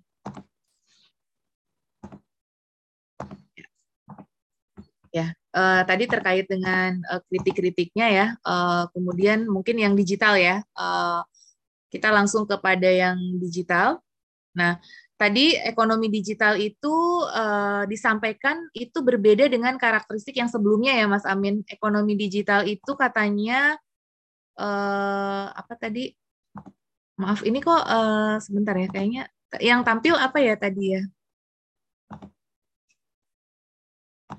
slide-nya Ibu Telisa kok tadi yang PPT yang tampil. Oh, udah udah benar ya? Oh ya. Warnanya hijau bukan yang slide iya, 9 ya? ya? Betul. Oh ya, ya. Soalnya di saya uh, tampilannya beda. Mungkin di close dulu sebentar ya. Ya. ya. Uh, yang warna hijau ini sudah kelihatan ya skala ekonomi yang meningkat ya. Jadi uh, di dalam platform itu sekarang skala ekonomi yang meningkat ini. ya tadi. Belum muncul malah layarnya ini. Oh, belum muncul. Oh maaf maaf kesalahan teknis soalnya memang tadi kayaknya ke ini ya nah ini ya sekarang sudah muncul ya jadi eh, ya. tadi Mas Amin menyampaikan skala ekonominya tuh meningkat gitu ya. Uh, jadi uh, di, uh, increasing return to scale. Biasanya kan ekonom pengen sederhana aja mengasumsikan constant return to scale gitu kan. Nah uh, sedangkan ini sekarang dengan ini increasing return to scale ya. Jadi di sini uh, Diana Cole juga menyampaikan bahwa uh, ini harus kita lihat ya efek dari increasing return to scale ini bisa menjadi monster juga. Dan kemudian bagaimana masalah perlindungan data, perlindungan konsumen itu juga cukup dibahas ya dan permasalahan politik juga gitu. Jadi uh, jadi ini juga yang harus diperhatikan ya ke depan dan kemudian uh, memang di sini disampaikan bahwa adanya ketimpangan juga dari penguasaan ekonomi digital ini ya. Jadi memang uh, digital divide itu juga menjadi concern ya. Uh, jadi artinya bahwa uh, bagaimana digital ini yang di, ber, apa meni, menikah dengan uh, capital yang sangat besar. Jadi kalau kita lihat ini barengan nih kan tadi fenomenanya tuh uh, terlalu ke sektor keuangan. Di situ tercipta over capital.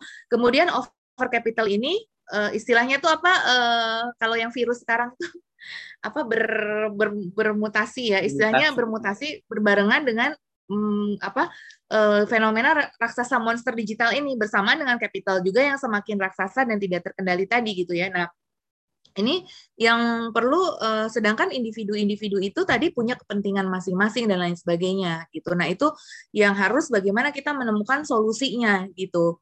Nah, ini yang harus kita ya masih jadi PR juga ya, mungkin belum bisa terjawab semua, tapi Uh, artinya bagaimana uh, negara-negara miskin yang misalkan masih rendah akses ya boro-boro ngomongin sekarang kan China kemarin sudah ada ya uh, pakai 6G gitu ya 6G dengan sekian tera itu dalam satu detik gitu wah kita nggak kebayang tuh bisa kirim ini dengan sebagainya ya dengan metaverse yang sangat berkembang nah ya boro-boro seperti itu di daerah-daerah di luar uh, apa di 3T gitu ya uh, itu bagaimana kondisinya itu juga kan memang perlu kita pikirkan seperti itu. Jadi dan di seluruh dunia ya, ini isu di G20 juga tentunya ketimpangan ini juga masih terjadi seperti itu.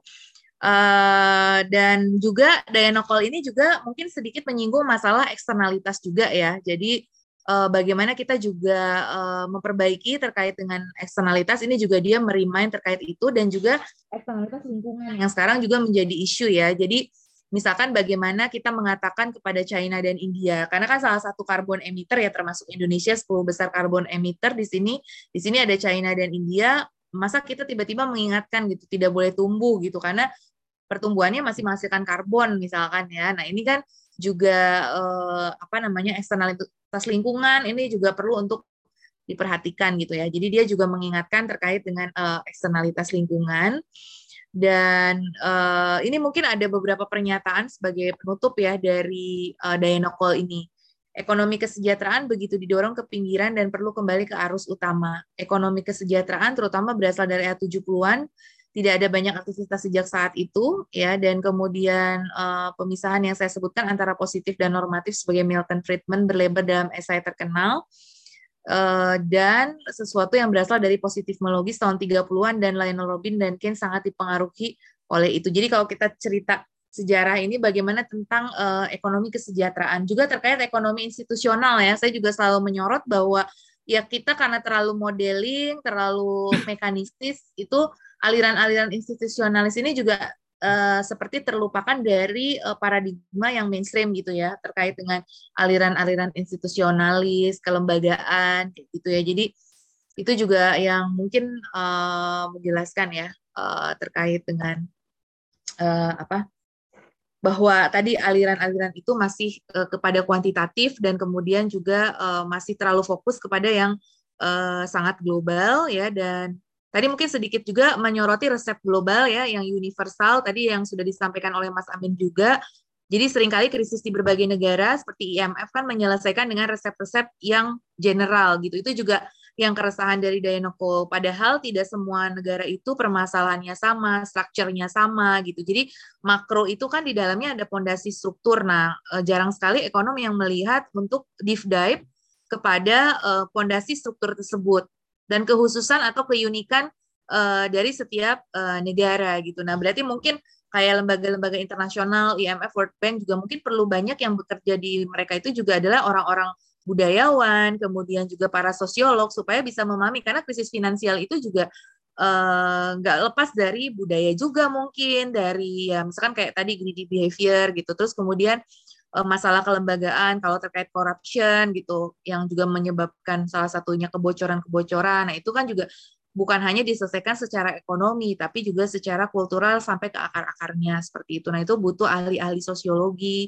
antropologi, mungkin filsafat dan lain sebagainya sehingga itu menjadi lebih lengkap gitu ya. Resep-resepnya pun bisa menjadi lebih variatif lagi seperti itu sih. Jadi uh, itu sih kira-kira yang uh, apa pandangan ya. Mungkin nanti kita bisa diskus lebih lanjut tapi Tadi kalau terkait dengan ekonom-ekonom makro, kemudian pasar keuangan, ya memang uh, dituntut oleh KPI-nya seperti itu dan memang trennya gitu ya. Jadi uh, untuk keluar dari mainstream itu memang uh, agak sulit ya. Uh, artinya, tapi itu harus dilakukan ya. Artinya memang uh, apa namanya bagaimana kita mengkaitkan ya antara uh, itu juga suatu challenge ya bagaimana mungkin dari sisi mulai dari kurikulum kemudian dari sistemnya sendiri gitu ya sistemnya juga tentunya harus diperbaiki gitu memberikan insentif uh, mungkin ada justru peraih Nobel itu nanti ke depannya kalau bisa menghasilkan kebijakan multidisipliner ataupun kesejahteraan masyarakat itu menjadi suatu ukuran ya bagaimana kontribusi pemikirannya kepada kesejahteraan masyarakat secara real. Jadi tidak hanya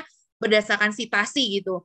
Uh, kemudian uh, ya istilahnya gini banyak citationnya tapi kemudian nggak menyelesaikan permasalahan bangsa. Nah itu kurang gitu ya. Jadi ke depan juga harus ada bobot untuk oh kontribusi ekonom untuk menyelesaikan permasalahan bangsa itu juga dinilai gitu sebagai salah satu kriteria bukan hanya citation saja gitu. Karena sistemnya yang ada sekarang dari citation dan itu terus uh, apa namanya turun temurun dan dijadikan apa namanya pakem gitu ya. Sehingga untuk keluar dari itu menjadi uh, sangat sulit gitu. Akhirnya ya ke market juga seperti itu dan seterusnya. Jadi uh, itu mungkin perlu uh, apa ya pelan-pelan tidak bisa secara uh, apa revolusioner mungkin ya tapi uh, bertahap gitu seperti itu. Untuk menghasilkan uh, ekonom yang lebih baik lagi tadi ekonom yang lebih memperhatikan kesejahteraan masyarakat dan juga mungkin kebahagiaan masyarakat. Karena kesejahteraan tanpa kebahagiaan dan juga sosial yang uh, baik ya itu juga uh, kurang bermanfaat gitu kan. Jadi semua harus lebih lengkap gitu. Jadi ekonominya ekonom yang sudah apa paripurna lah ya istilahnya ekonom yang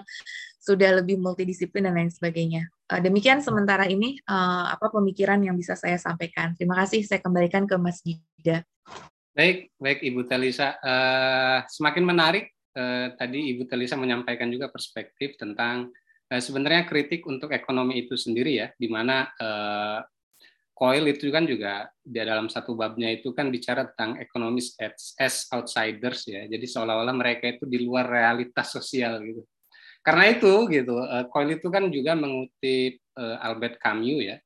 Saya baca, uh, kebetulan saya baca orang asing, saya baca terjemahan yang di apa nih diterjemahkan oleh Yayasan Obor orang asing itu kan juga sebenarnya novel itu bicara tentang bagaimana seseorang ya seorang bukan non borjuis ya di Prancis tapi dia asing dengan budaya tersebut dan melihat sebuah Eh, mengkritik pola hukuman mati, di mana pengadilan itu kan hanya menjalankan praktek-praktek saja, tapi tidak mampu melihat fenomena sosial yang terkait dengan hukum itu diberlakukan gitu.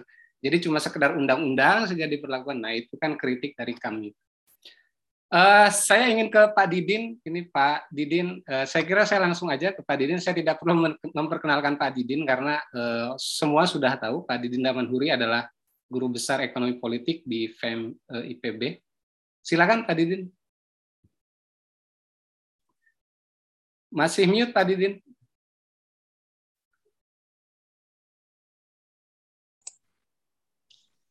Baik, terima kasih. Assalamualaikum warahmatullahi wabarakatuh. Uh, terima kasih tentu saja atas undangan untuk menikmati uh, pembahasan sebuah buku. Sudah disampaikan yang khusus membedahnya dan Elisa ini eh, terakhir ini saya sering ketemu ya di Lemhanas kita dan Pak Arif Budimanta dan teman-teman lain yang eh, malam ini kita nikmati minggu malam. Eh, jadi Daini Kuil ini uh, saya kira merupakan sebuah uh, ekon uh, seorang ekonom yang melanjutkan tradisi kritik gitu. Walaupun mungkin uh, apa namanya ini sangat ekonomis uh, kritiknya ini karena dia adalah juga pemain eh, di pasar. Dan sangat apa namanya um, khas sebagai seorang ekonom eh, menguasai kuantitatif kemudian keuangan dan sebagainya. Sehingga pembedahannya pun eh, ketika dia memberikan apa eh, pembedahan masalah-masalah dampak dari pemikiran maupun kebijakan ekonomi makro maupun mikro eh, itu sangat terasa pada mereka para mahasiswa yang memang bergelut secara kuantitatif eh, apa kemudian apa namanya sangat sangat memahami environment dalam apa market ekonomi dalam pasar keuangan eh, bahkan eh, dikaitkan pula terakhir terakhir dengan eh, digitalisasi ekonomi digital. Sebenarnya kalau mengikuti tradisi apa namanya kritik itu sudah ini ada mungkin sudah berlangsung setidak-tidaknya yang saya rasakan, yang saya yang saya lihat, yang saya baca itu berarti sudah eh, 50 tahun ya tradisi kritik ini berlangsung. Karena kalau kita flashback itu mulai gugatan-gugatan eh, terhadap pemikiran ekonomi yang uh, notabene sering mengabaikan masalah-masalah sosial, uh, sangat reduksionis, sangat kuantitatif, mengabaikan uh, etik dan lain sebagainya, itu sudah dimulai uh, akhir 70 sebenarnya. Ah, sorry, awal 70 ya, ketika Gunnar Myrdal, orang pemegang hadiah Nobel yang tadi tidak di utarakan oleh Bu Telisa adalah eh, bagaimana ekonomi yang dia meneliti sekitar 8 tahun di eh, Asia Selatan. Eh, kalau lihat latar belakangnya juga dia bukan sepenuhnya ekonom karena dia juga seorang aktivis Partai Sosialis Demokrasi di Swedia dan menemukan apa yang disebut dengan apa uh, Asian drama begitu ya yang tebal tiga jilid dan uh, menguak tentang kemiskinan kemiskinan di Asia Selatan dan Timur dan Tenggara begitu. Uh, dan pemikiran bagaimana mengatasi yang disebut vicious cycle of underdevelopment itu negara dunia ketiga terlibat eh, apa dalam lingkaran keterbelakangan beda dengan Ragnar tahun 52 yang membuat isu cycle of poverty dan kemudian melegitimasi tentang modal, masuknya modal asing ke negara-negara berkembang. Ini yang sangat liberal. Kemudian eh, pidato apa namanya eh, hadiah Nobelnya tahun 71 kalau nggak salah. Narbida membalikan keadaan bahwa untuk negara-negara yang terbelakang, yang miskin, itu kalau disuruh menabung seperti kata eh, Ragnar Ness, karena eh, apa rate of savingnya atau public savingnya rendah di negara berkembang dan terus harus menabung maka yang terjadi adalah eh, kurang gizi. Karena dia bergaul dengan masyarakat miskin di India, di Asia Selatan dan sebagainya. Eh, orang miskin ini eh, apa ting sedemikian miskinnya sehingga gizinya kurang. Nah, justru yang harus dilakukan munculnya pemikiran bahwa negara yang harus menyelesaikan anak kemiskinan ini dengan memberikan eh, apa gizi yang cukup dan kemudian pendidikan juga yang cukup. Jadi awalnya dua komponen ini yang kemudian menginspirasi apa yang disebut basic need approach. Pada tahun 76 ILO mengadopsi ini. Jadi sangat kualitatif walaupun eh, walaupun eh, apa kuantitatifnya dipertanggungjawabkan semua gitu. Jadi sebenarnya sejak Gunnar Myrdal itu eh, apa namanya dikotomi kuantitatif kualitatif harusnya sudah berakhir. Harusnya karena ada eh, sangat meyakinkan sekali dan kemudian bahkan ILO mengadopsinya tentang basic need eh, approach di dalam penyelesaian masalah pembangunan di dunia yang ketiga. Uh, nah, kemudian uh, sebenarnya pada tahun 70 juga ketika berbicara kerusakan lingkungan, Club of Rome, walaupun uh, ini adalah bukan kritik perangan, tapi sebuah kelompok uh, Roma gitu ya, yang mengkritik uh, Domesday skenario di akhir abad 20, kalau asumsinya eh, semua kebijakan itu seperti yang dilakukan oleh negara maju maupun negara berkembang dengan orientasi GDP oriented. Maka yang terjadi adalah kiamat sumber daya alam gitu.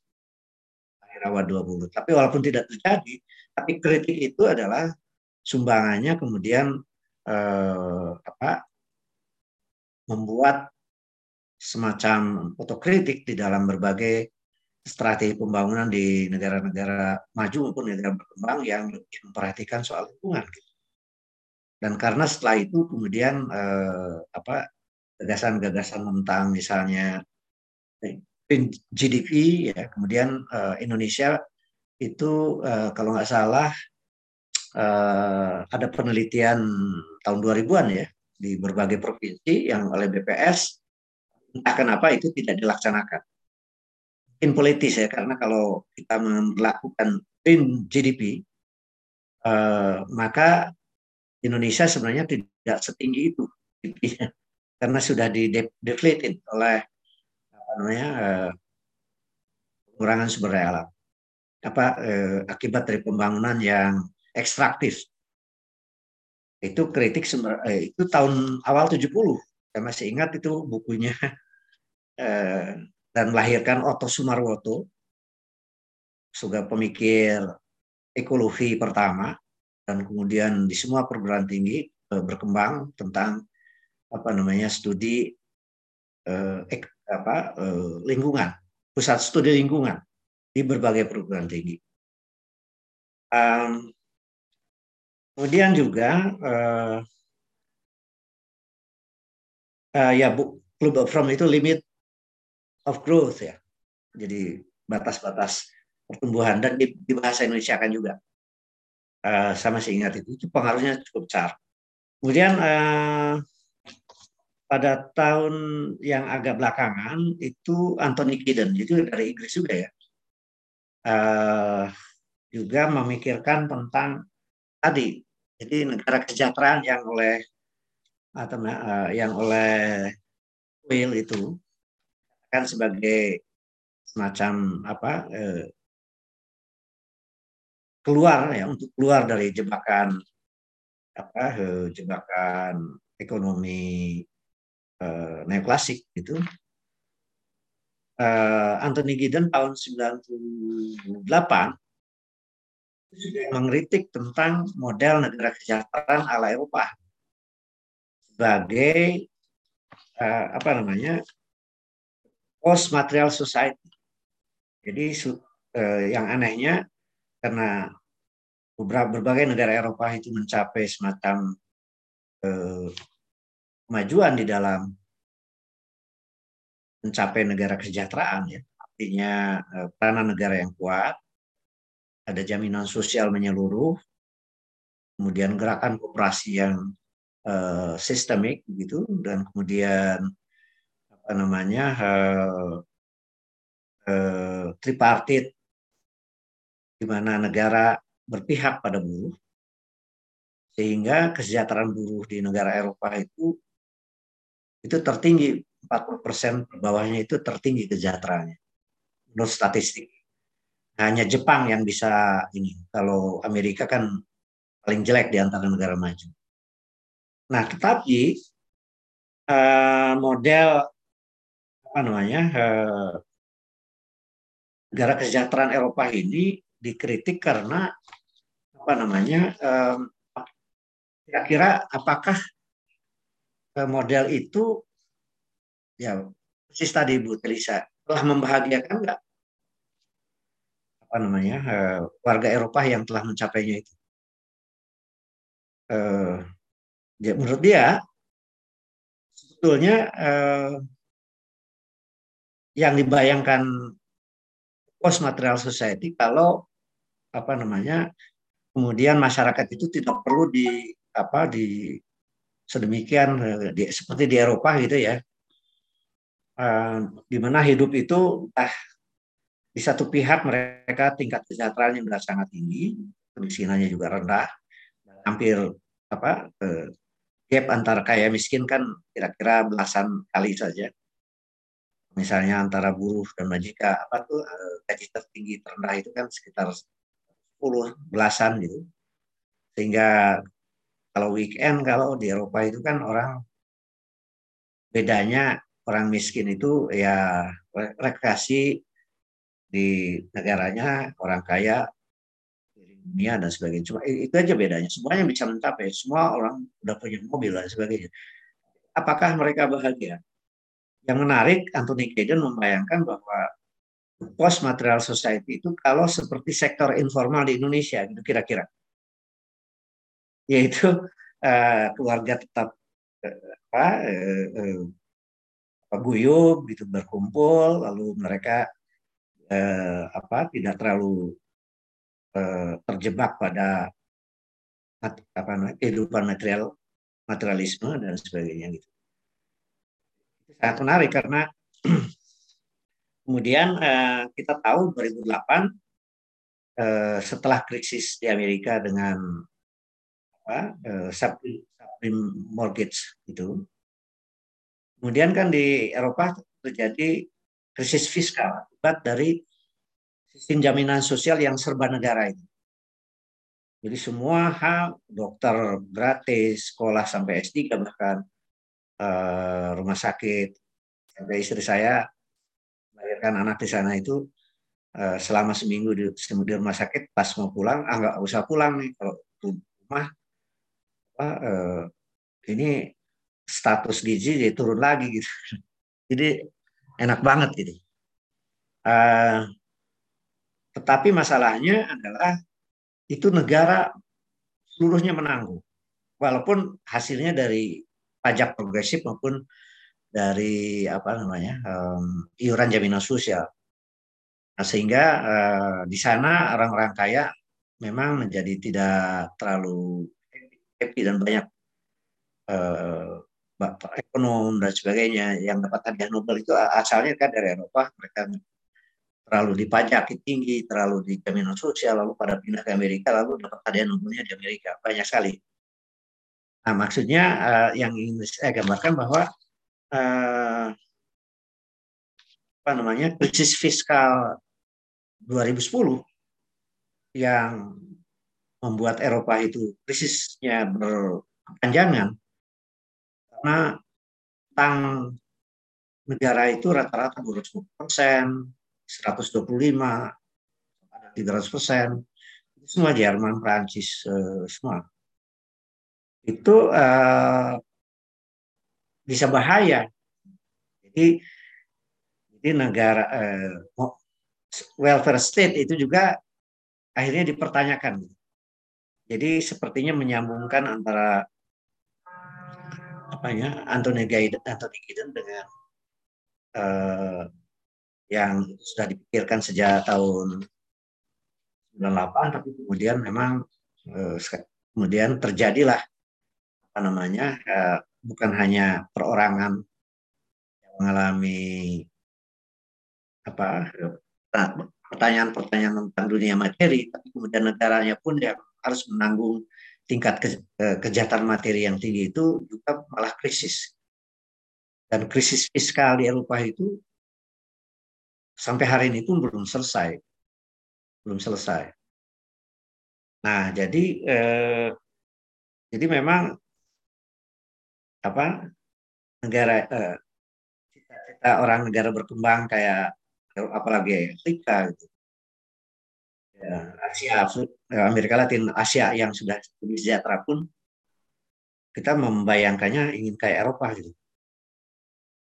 Ingin kayak Eropa. Tapi Eropa sendiri sudah memikirkan ingin kayak orang Indonesia gitu, guyup, eh, hidup hidup keluarga tenang-tenang, kemudian eh, nggak terlalu memikirkan gaji, tapi bisa makan bersama dan sebagainya, berekreasi bersama, sederhana saja gitu, dan sebagainya.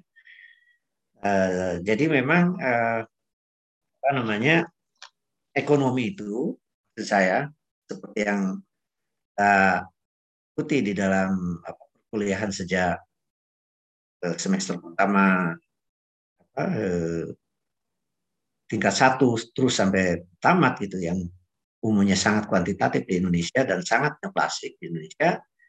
Itu kita ini umumnya pras lulusan sarjana di fakultas seluruh dunia ketiga maksud saya seluruh dunia ketiga itu tidak membayangkan batas batas eh, apa namanya kalau teori itu diterapkan eh, secara praksis eh, dunia nyata gitu lalu ingin bah ingin mencapai apa namanya Pareto optimality baik orangan maupun eh, apa namanya dunia usaha negara mencapai tingkat bersama sebenarnya Eropa nggak mau gitu kayak gitu. Dan sebenarnya mereka itu bukan itu. Mau, mau dicari malahan ada di Asia.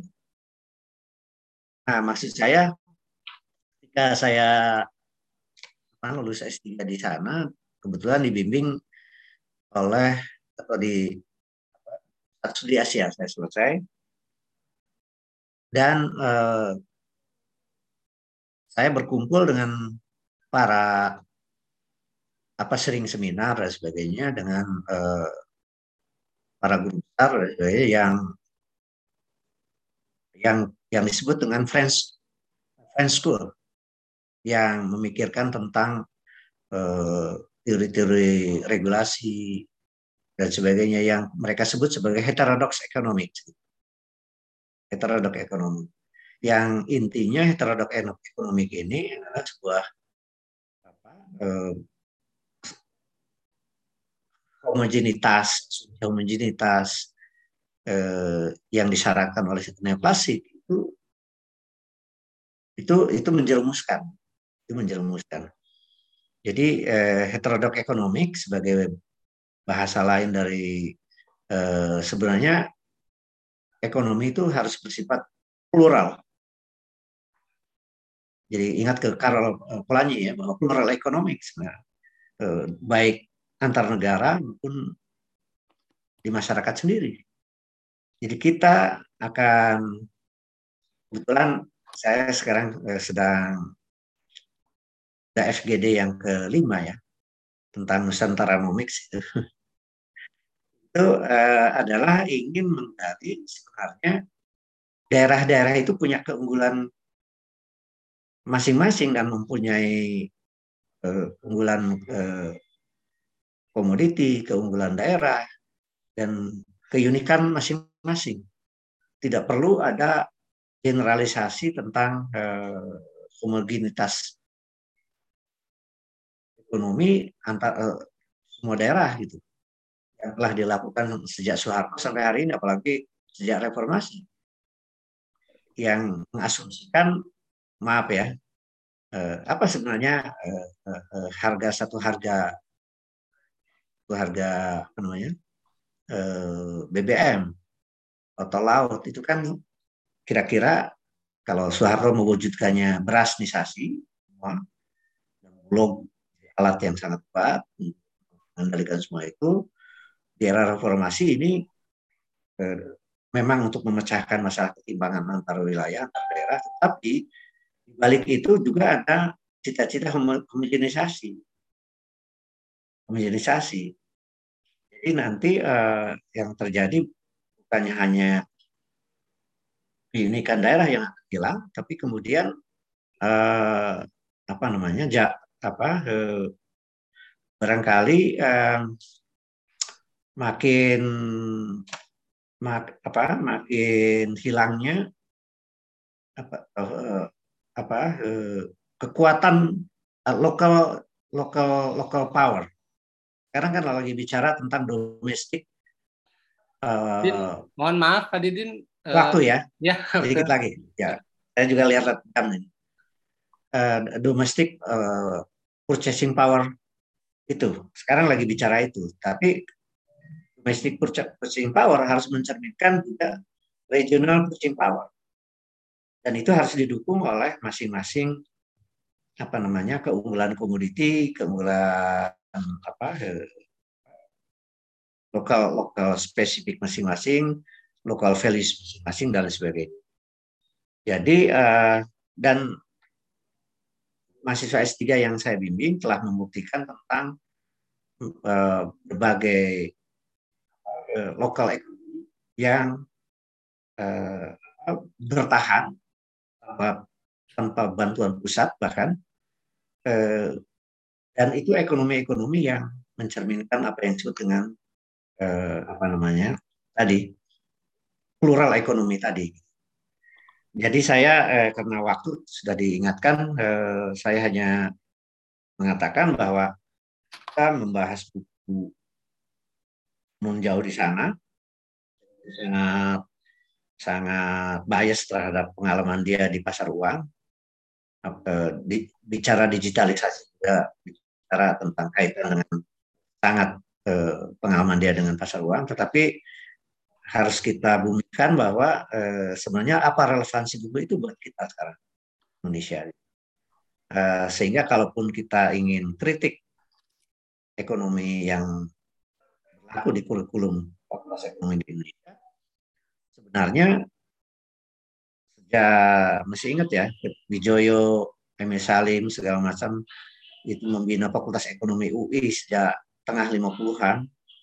Malaysia adalah salah satu putra terbaiknya sampai hari ini tuh eh mereka peranan terhadap rakyat ini sudah seberapa jauh ekonomi ini ikut memajukan, ikut mensejahterakan bagian mereka.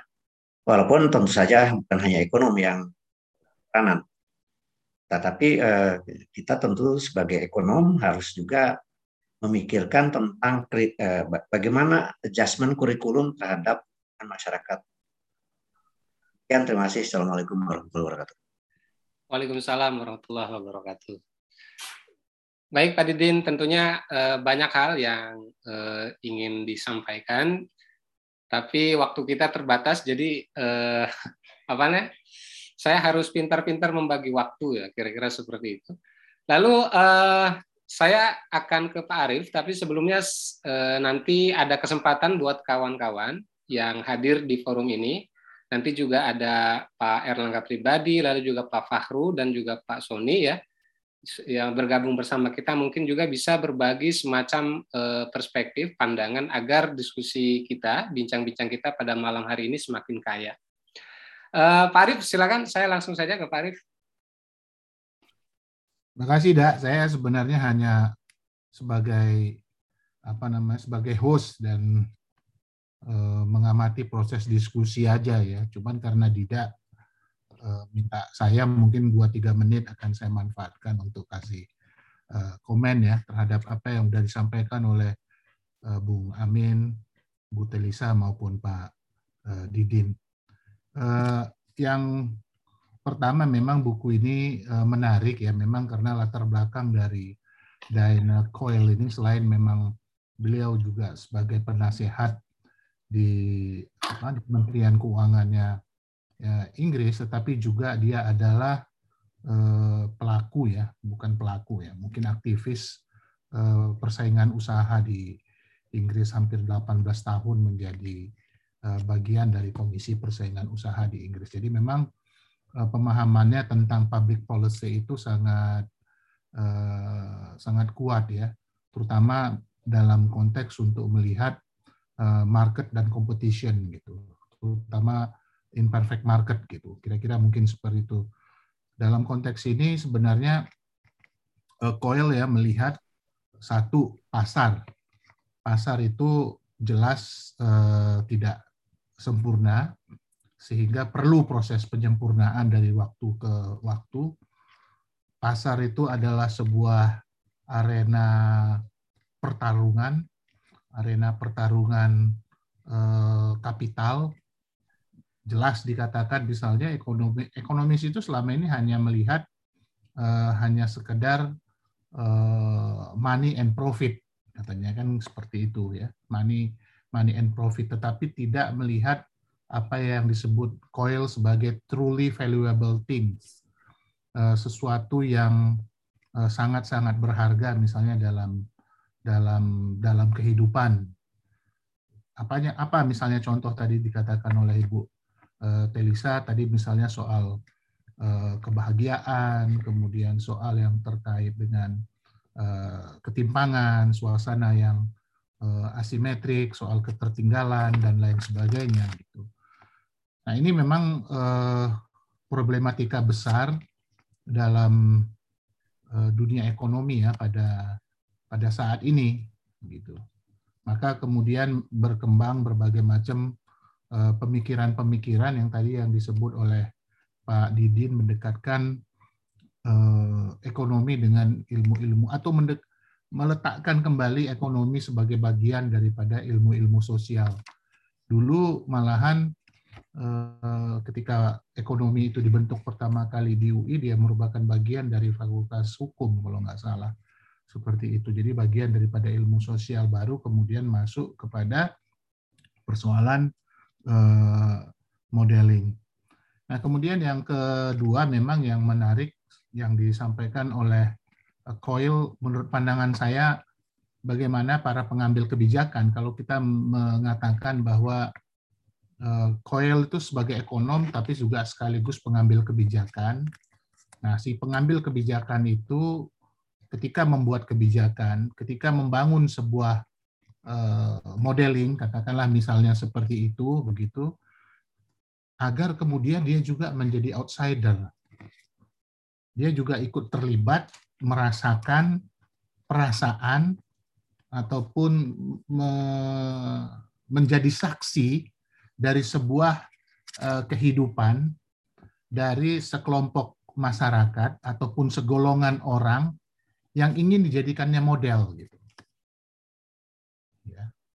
Apakah itu model misalnya mengenai pertumbuhan ekonomi yang output akhirnya adalah gross domestic eh, bruto yang kemudian dibagi per kapita sehingga menjadi GDP per kapita.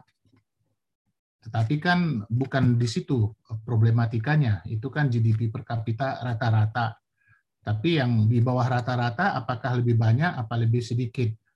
Nah, di situlah maka kemudian perlunya pengambil kebijakan ataupun ekonom sebagai outsider. Nah, sebagai outsider itu eh, yang ketiga agar kemudian juga Coil menyebutnya sebagai pervasive externalities. Jadi Eh, ketika menjadi outsider itu bukan hanya sekedar menjadi outsider, tetapi juga menyerap dia menjadi outsider, maka kemudian dia mencoba untuk memahami sisi-sisi externalities dari kebijakan yang ingin dia dia bangun misalnya untuk mengejar pertumbuhan ekonomi di balik pertumbuhan ekonomi itu ada aspek externalities apa itu aspek externalities tadi disampaikan oleh Pak Didin misalnya mengenai Eh, pencemaran, kerusakan eh, eh, lingkungan, katakanlah misalnya situ, penggusuran. Nah, tetapi bukan hanya bicara pencemaran ataupun hanya penggusuran saja, tetapi cobalah merasakan seperti rasanya orang yang tergusur gitu loh. Itu yang disebut dengan pervasive externalities itu. Itu jadi bukan hanya sekedar menjadi outsider, tetapi merasakan bagaimana rasanya menjadi orang yang tadi itu misalnya menjadi orang yang yang yang yang tergusur. Kan kalau hanya men, oh nanti ada pihak yang tergusur ya udah nanti kita ganti rugi aja eh, tanahnya katakanlah misalnya seperti itu kemudian nanti dia bisa dipindahkan kepada suatu tempat dengan uang yang diberikan dengan hasil ganti rugi yang disepakati gitu. Problem solve ya. Ekonomi berkembang berjalan tapi yang terjadi misalnya kalau kita lihat yang di wilayah Jawa Timur dari sebuah proses penggusuran satu proyek ketika uang ganti ruginya habis maka kemudian kehidupannya yang tadinya kelihatannya wah itu secara perlahan-lahan mengalami deteriorated gitu. Jadi sebenarnya di dan kemudian apa implikasinya? Implikasinya adalah kalau dalam perspektif ekonomi ya mendistart, mendistrup apa yang yang yang kita sebut dengan aspek sustainability.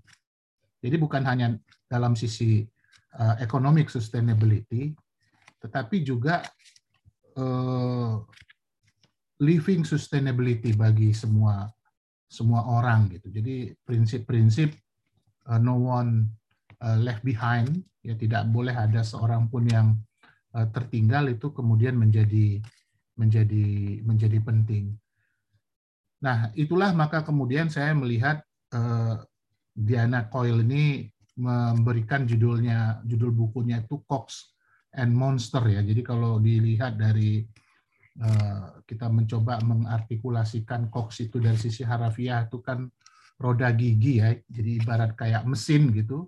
Tapi kemudian di sisi lain ada uh, raksasa yang uh, sebenarnya yang juga kita harus bisa bisa pahami gitu. Jadi ekonomi itu mungkin dalam bayangan saya apa yang ada dalam pikiran Coyle, keresahan dia berdasarkan pengalaman akademik, intelektual, Eh, dalam membangun kebijakan ataupun sebagai sebuah scholar begitu melihat begitu banyak eh, problematika-problematika kehidupan yang memang eh, diperlukan ya untuk kemudian ditangkap menjadi bagian daripada sebuah policy. Nah, sehingga policy itu bersifat apa namanya dapat bersifat holistik gitu. Maka kemudian memang membutuhkan disiplin eh, ilmu-ilmu uh, yang lain. Saya rasa mungkin uh, di situ ya, menurut pandangan saya titik berat dari dari dari dari Coyle tadi itu bahwa dia mengatakan bahwa ada proses transformasi dari teori harus mengarah kepada terapan. Nah, terapan tentunya merujuk kepada kehidupan ya, social life gitu, kehidupan kehidupan kehidupan sosial. Kemudian dari abstraksi teoritis ya harus mengarah kepada proses institusionalisasi, institusionalisasi dan dan behavior dan perilaku. Jadi eh, kebijakan itu eh, modeling itu misalnya katakanlah untuk men, untuk mencapai eh, pertumbuhan tujuh persen katakanlah misalnya seperti itu maka kemudian kita harus eh, minimal konsumsi harus bisa tumbuh minimal juga 5 sampai 6 eh, persen. Nah, itu linear. Ya. Tetapi bisa saja kemudian dalam kenyataan justru yang terjadi konsumsinya di bawah eh, tumbuhnya di bawah 5 persen. Dan itu yang kemudian harus dicari kenapa enggak Kenapa kemudian akhirnya pertumbuhan nggak bisa dapat 7 persen, tapi konsumsi tumbuhnya malah malah di bawah di bawah 5 persen. Katakanlah misalnya sebagai contoh di situ. Nah di sini memang apa yang disebut dengan abstraksi teoritis itu harus ditransmisikan menjadi proses institusionalisasi yang didasarkan oleh uh, behavior. Nah, uh, saya rasa mungkin itu ya uh, uh, Dida ya. Kita bisa belajar banyak misalnya dari uh, East uh, Asian Miracle seperti Jepang kemudian uh, Cina kemudian Korea Selatan. Uh, saya rasa mereka belajar juga teori-teori ekonomi uh, dengan berbagai macam uh, paradigma baik yang klasik uh, neoklasik dan seterusnya. Begitu. Tetapi Eh, mereka mencoba untuk mencari eh, titik temu sesuai dengan eh, problematika kehidupan sosial dan tentu saja cita-cita kebangsaan yang mereka uh, miliki. Gitu. Itu mungkin dari saya terima kasih. Ini banyak teman-teman yang lain yang mungkin bisa memberikan kontribusi. Baik, Pak Arief, uh, terima kasih. Uh, beberapa hal sudah disampaikan oleh Pak Arief. Uh, saya langsung mau undang Mas Angga ini. Tadi sudah komentar. Mas Angga juga sudah on. Silakan Mas Angga. Oke, baik. Terima kasih Dida atas undangan untuk berkomentar. Iya. ini tadi saya menarik sekali ya dengar buku ini. Uh, kalau kita melihat ya perkembangan saya sendiri bukan ekonom, uh, saya uh, apa expert saya pada wilayah politik, tapi sebetulnya ada emblemnya juga ekonomi politik uh, kajian saya. Jadi satu hal yang menarik sebetulnya kalau kita tadi mengulas uh, buku Cox and Monster itu, kita melihat terutama sejak uh, tahun 2000, iya 2008, 2009 seiring dengan krisis ekonomi, itu yang menarik itu ada semacam gelombang besar, turning point di kalangan kalangan ekonom, gitu. Terutama kalangan-kalangan ekonom yang uh, perspektifnya liberal, itu untuk melakukan uh, kritik terhadap khasanah uh, akademik dari ilmu ekonomi itu sendiri. Kalau kita saksikan misalnya banyak mulai misalnya dari Joseph Stiglitz gitu, terus kemudian Jeffrey Sachs. Jeffrey Sachs itu misalnya akademisi yang menarik pada sekitar tahun 80-an uh, beliau ini sebagai salah satu uh, konsultan gitu dari lembaga keuangan internasional yang mendorong yang disebut sebagai uh, shock doctrine gitu efek kejutan dari doktrin tentang neoliberal gitu, di terutama di negara-negara Amerika Latin gitu. Tapi kemudian kita lihat perkembangannya justru beliau mengkritik pendekatan-pendekatan uh, neoklasik dan neoliberal gitu sekitar pada abad ke-21 gitu 20 apa ya, mulai dari make, uh, make poverty history itu bukunya itu sampai sekarang. Terus kemudian macam-macam, mulai terus kemudian Joseph Stiglitz, terus yang sering saya ngobrol sama Mas Arief itu Mariana Masukato, juga kemudian uh, banyaklah kira-kira seperti itu. Ada suatu uh, apa ya, titik balik dari bagaimana kajian ekonomi ini kemudian ditinjau ulang. Karena kemudian yang menjadi mainstream dari kajian ekonomi ini cenderung tidak memberi tidak membangun dialog atau interkoneksi dengan kajian-kajian yang lain.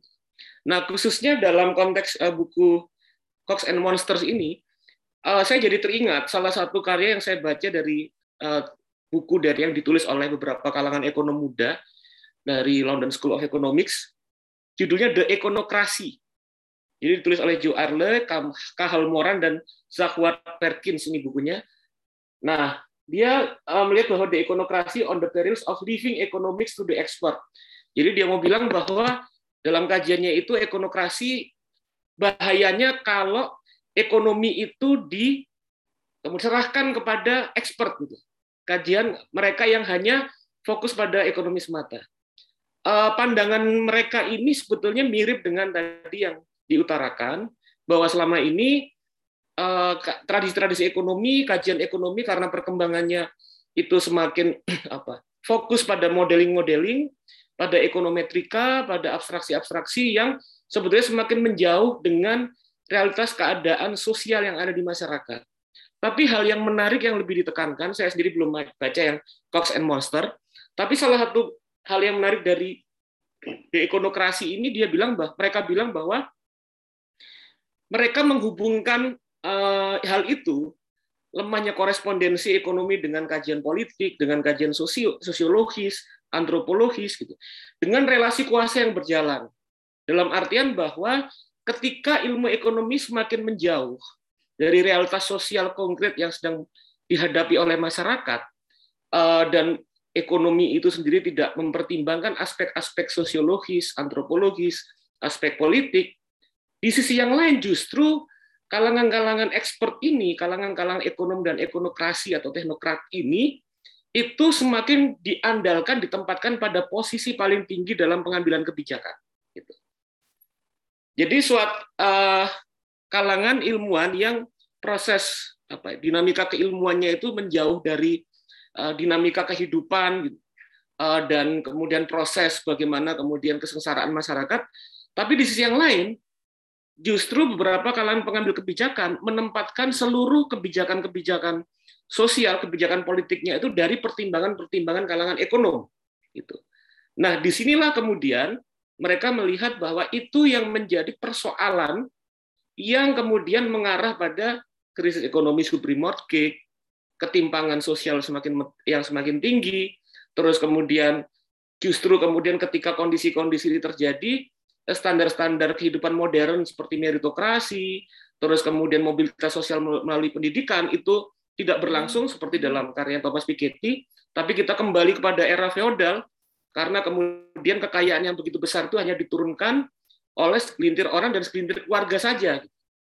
Nah, persoalan-persoalan seperti ini yang kemudian muncul di mana sebetulnya kalau kita melihat bahwa sejarah itu berulang, fenomena yang mirip itu seperti yang diingatkan oleh kalangan sosiolog ekonomi pada sekitar tahun 40-an, yaitu namanya Karpolani, yang berangkat dari aktivis dan akademisi yang berbasis pada sosial demokrasi, yang dia bilang bahwa dalam hubungan relasi antara ekonomi politik bahwa ekonomi tidak bisa dilepaskan dari uh, kontrol atau pendampingan dari institusi politik demokrasi. Bahwa ekonomi pasar hanya bisa berjalan dengan baik ketika institusi-institusi demokrasi mampu kemudian menjadi kanal sosial dan kanal politik dari perkembangan dari dinamika-dinamika masyarakat melalui jalur representasi partai politik, masyarakat sipil, ormas, sehingga kemudian pasar tidak meninggalkan mereka yang terpinggirkan. Gitu.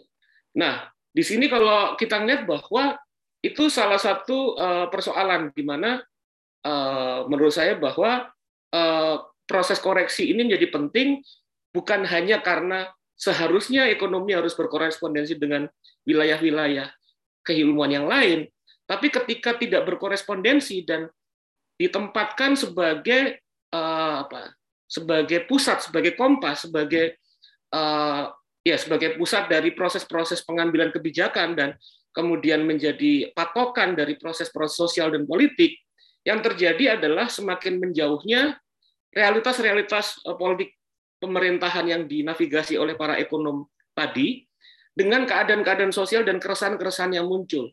Nah, dalam konteks ini misalnya di berbagai negara sekarang itu yang menjadi salah satu apa faktor utama dari apa yang memunculkan disebut sebagai gejala populisme kanan. Populisme kanan artinya uh, kemudian berorientasi kepada kesadaran tentang uh, xenofobia, terus kemudian kesadaran tidak menerima kalangan yang lain, kemarahan dan polarisasi politik, itu tidak bisa dilepaskan dari problem-problem sosial ekonomi yang tidak tertangani ketika proses pengambilan kebijakan hanya kemudian didorong oleh pertimbangan-pertimbangan ekonomi yang sempit dan proses-proses politik dan partai-partai politik juga meninggalkan konstituen-konstituen dasarnya yang kemudian terpinggirkan dalam arus besar ekonomi ini. Dan kedua juga, kalau kita melihat sejarah secara lebih luas, terutama di negara-negara dunia ketiga, kalangan-kalangan teknokrat ekonom yang hanya mengandalkan pada uh, kajian keilmuan ekonominya saja, itu hanya bisa berjalan di berbagai negara itu ketika mereka dikawal oleh suatu tatanan politik yang otoritarian. Sehingga kemudian kita bisa melihat bahwa praktek-praktek uh, secara proses-proses ekonomi politik uh, kaum kaum teknokrat ini bisa bekerja dengan tenang ketika kemudian Eh, berada dalam kondisi ketika negara atau tatanan sosial itu tidak di apa di dibuat gaduh oleh eh, dinamika-dinamika sosial karena eh, negaranya militeristik, negaranya otoritarian dan lain sebagainya. Nah, di sini memang bahwa kalau menurut saya salah satu yang bagi saya penting itu adalah bahwa ekonomi harus berkorespondensi dengan kajian-kajian yang lain, sosial dan politik, dan demikian juga kajian sosial politik berkorespondensi dengan ekonomi. Karena kalau tidak hal itu tidak berlangsung, maka kemudian implikasinya secara lebih luas ke masyarakat banyak. Persoalan sosial tidak tertangani, ketimpangan sosial semakin mendalam, kemiskinan uh, semakin uh, semakin dalam juga. Gitu. Dan kemudian di sinilah uh, padahal kalau kita melihat bahwa tujuan-tujuan utama dari tatanan politik yang demokratik, landasan dasar negara itu kan untuk mengelola kesejahteraan dan kebahagiaan masyarakatnya gitu. Nah saya pikir kita bisa memperluas diskusi ini bahwa apa implikasi sosial politik dari ketika kajian-kajian ekonomi tidak berhubungan dengan kajian-kajian tradisi-tradisi keilmuan yang lain.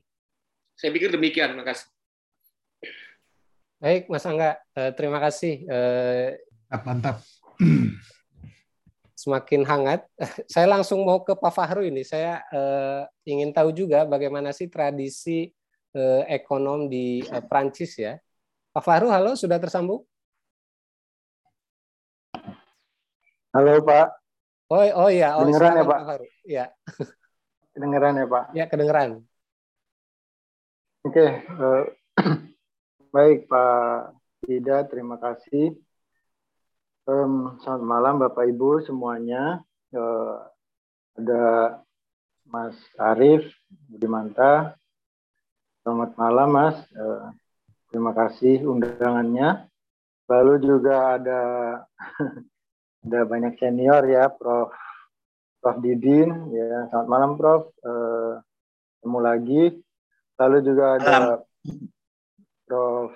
Sony ya, dan juga uh, narasumber. Uh, tadi saya lihat, eh, tadi saya dengar uh, yang pertama itu Mas Amir ya kalau nggak salah ya. Amin ya betul. Lalu ada Amin, Amin ya, lalu ada Mbak Kalisa juga begitu. Lalu uh, juga tadi ada ada Mas Erlangga dan semuanya teman-teman di sini selamat malam. Senang sekali bisa bergabung ya berdiskusi meskipun digital ya, tapi sayangnya kalau digital kan diskusinya paling satu dua jam ya. kalau diskusi di warung kopi bisa sampai pagi. Um, ya, saya diminta pendap, pendap komentar ya. Saya belum baca bukunya juga, tapi uh, saya menyimak dari diskusi yang ada begitu ya dan uh, saya uh, apa namanya saya rasa sangat apa namanya sangat menarik ya terutama melihat dari sisi semakin banyak yang mendiskusikan untuk uh, apa namanya mengkritik gitu ya atau uh, mencari uh, cara penjelasan ekonomi yang yang berbeda gitu yang yang tidak sama gitu cuma uh, apa namanya uh, salah satu profesor saya di Prancis karena diminta untuk menjelaskan tradisi di Prancis ya. Jadi waktu itu misalnya uh, ada senior di Prancis yang bercerita waktu misal Kamdesu ya, dia ngasih resep ke kita berbeda dengan apa yang diajarkan di kelas gitu ya. Di kelas dia bilang uh, Indonesia macan kertas begitu. Tapi sebagai direktur IMF dia memberikan resep Indonesia yang berbeda begitu ya. Nah, oh, di situ kan kita bisa melihat sebenarnya ada gap antara politik dan makro gitu ya. Terus oh, ada juga profesor saya bilang mengatakan apa jadinya kalau semua ekonom ngomong hal yang sama gitu. Jadi tidak menarik gitu. Jadi uh, memang kalau di sana tradisinya ya kita diminta untuk membuat penjelasan yang yang berbeda begitu ya kalau yang saya alami. Um, nah terus uh, ya meskipun Prancis juga memiliki banyak ekonom ya yang uh, cukup mumpuni dan bahkan dapat Nobel gitu ya, William Watras, terus Jang Tirol begitu yang baru ya. Tetapi ada perubahan ya secara secara secara apa namanya lebih, semakin ke sini gitu ya. Ada ada perubahan gitu, ada apa namanya? Bukan hanya ada perubahan tapi memang dibiasakan juga untuk melihat dari yang berbeda.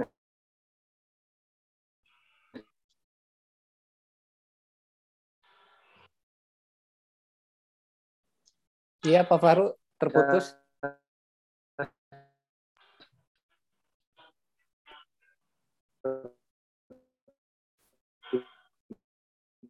Mungkin videonya off saja itu sinyalnya berat.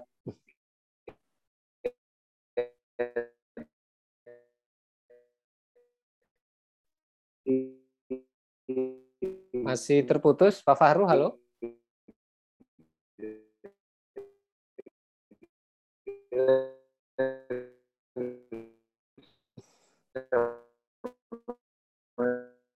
Masih terputus, Pak Fahru?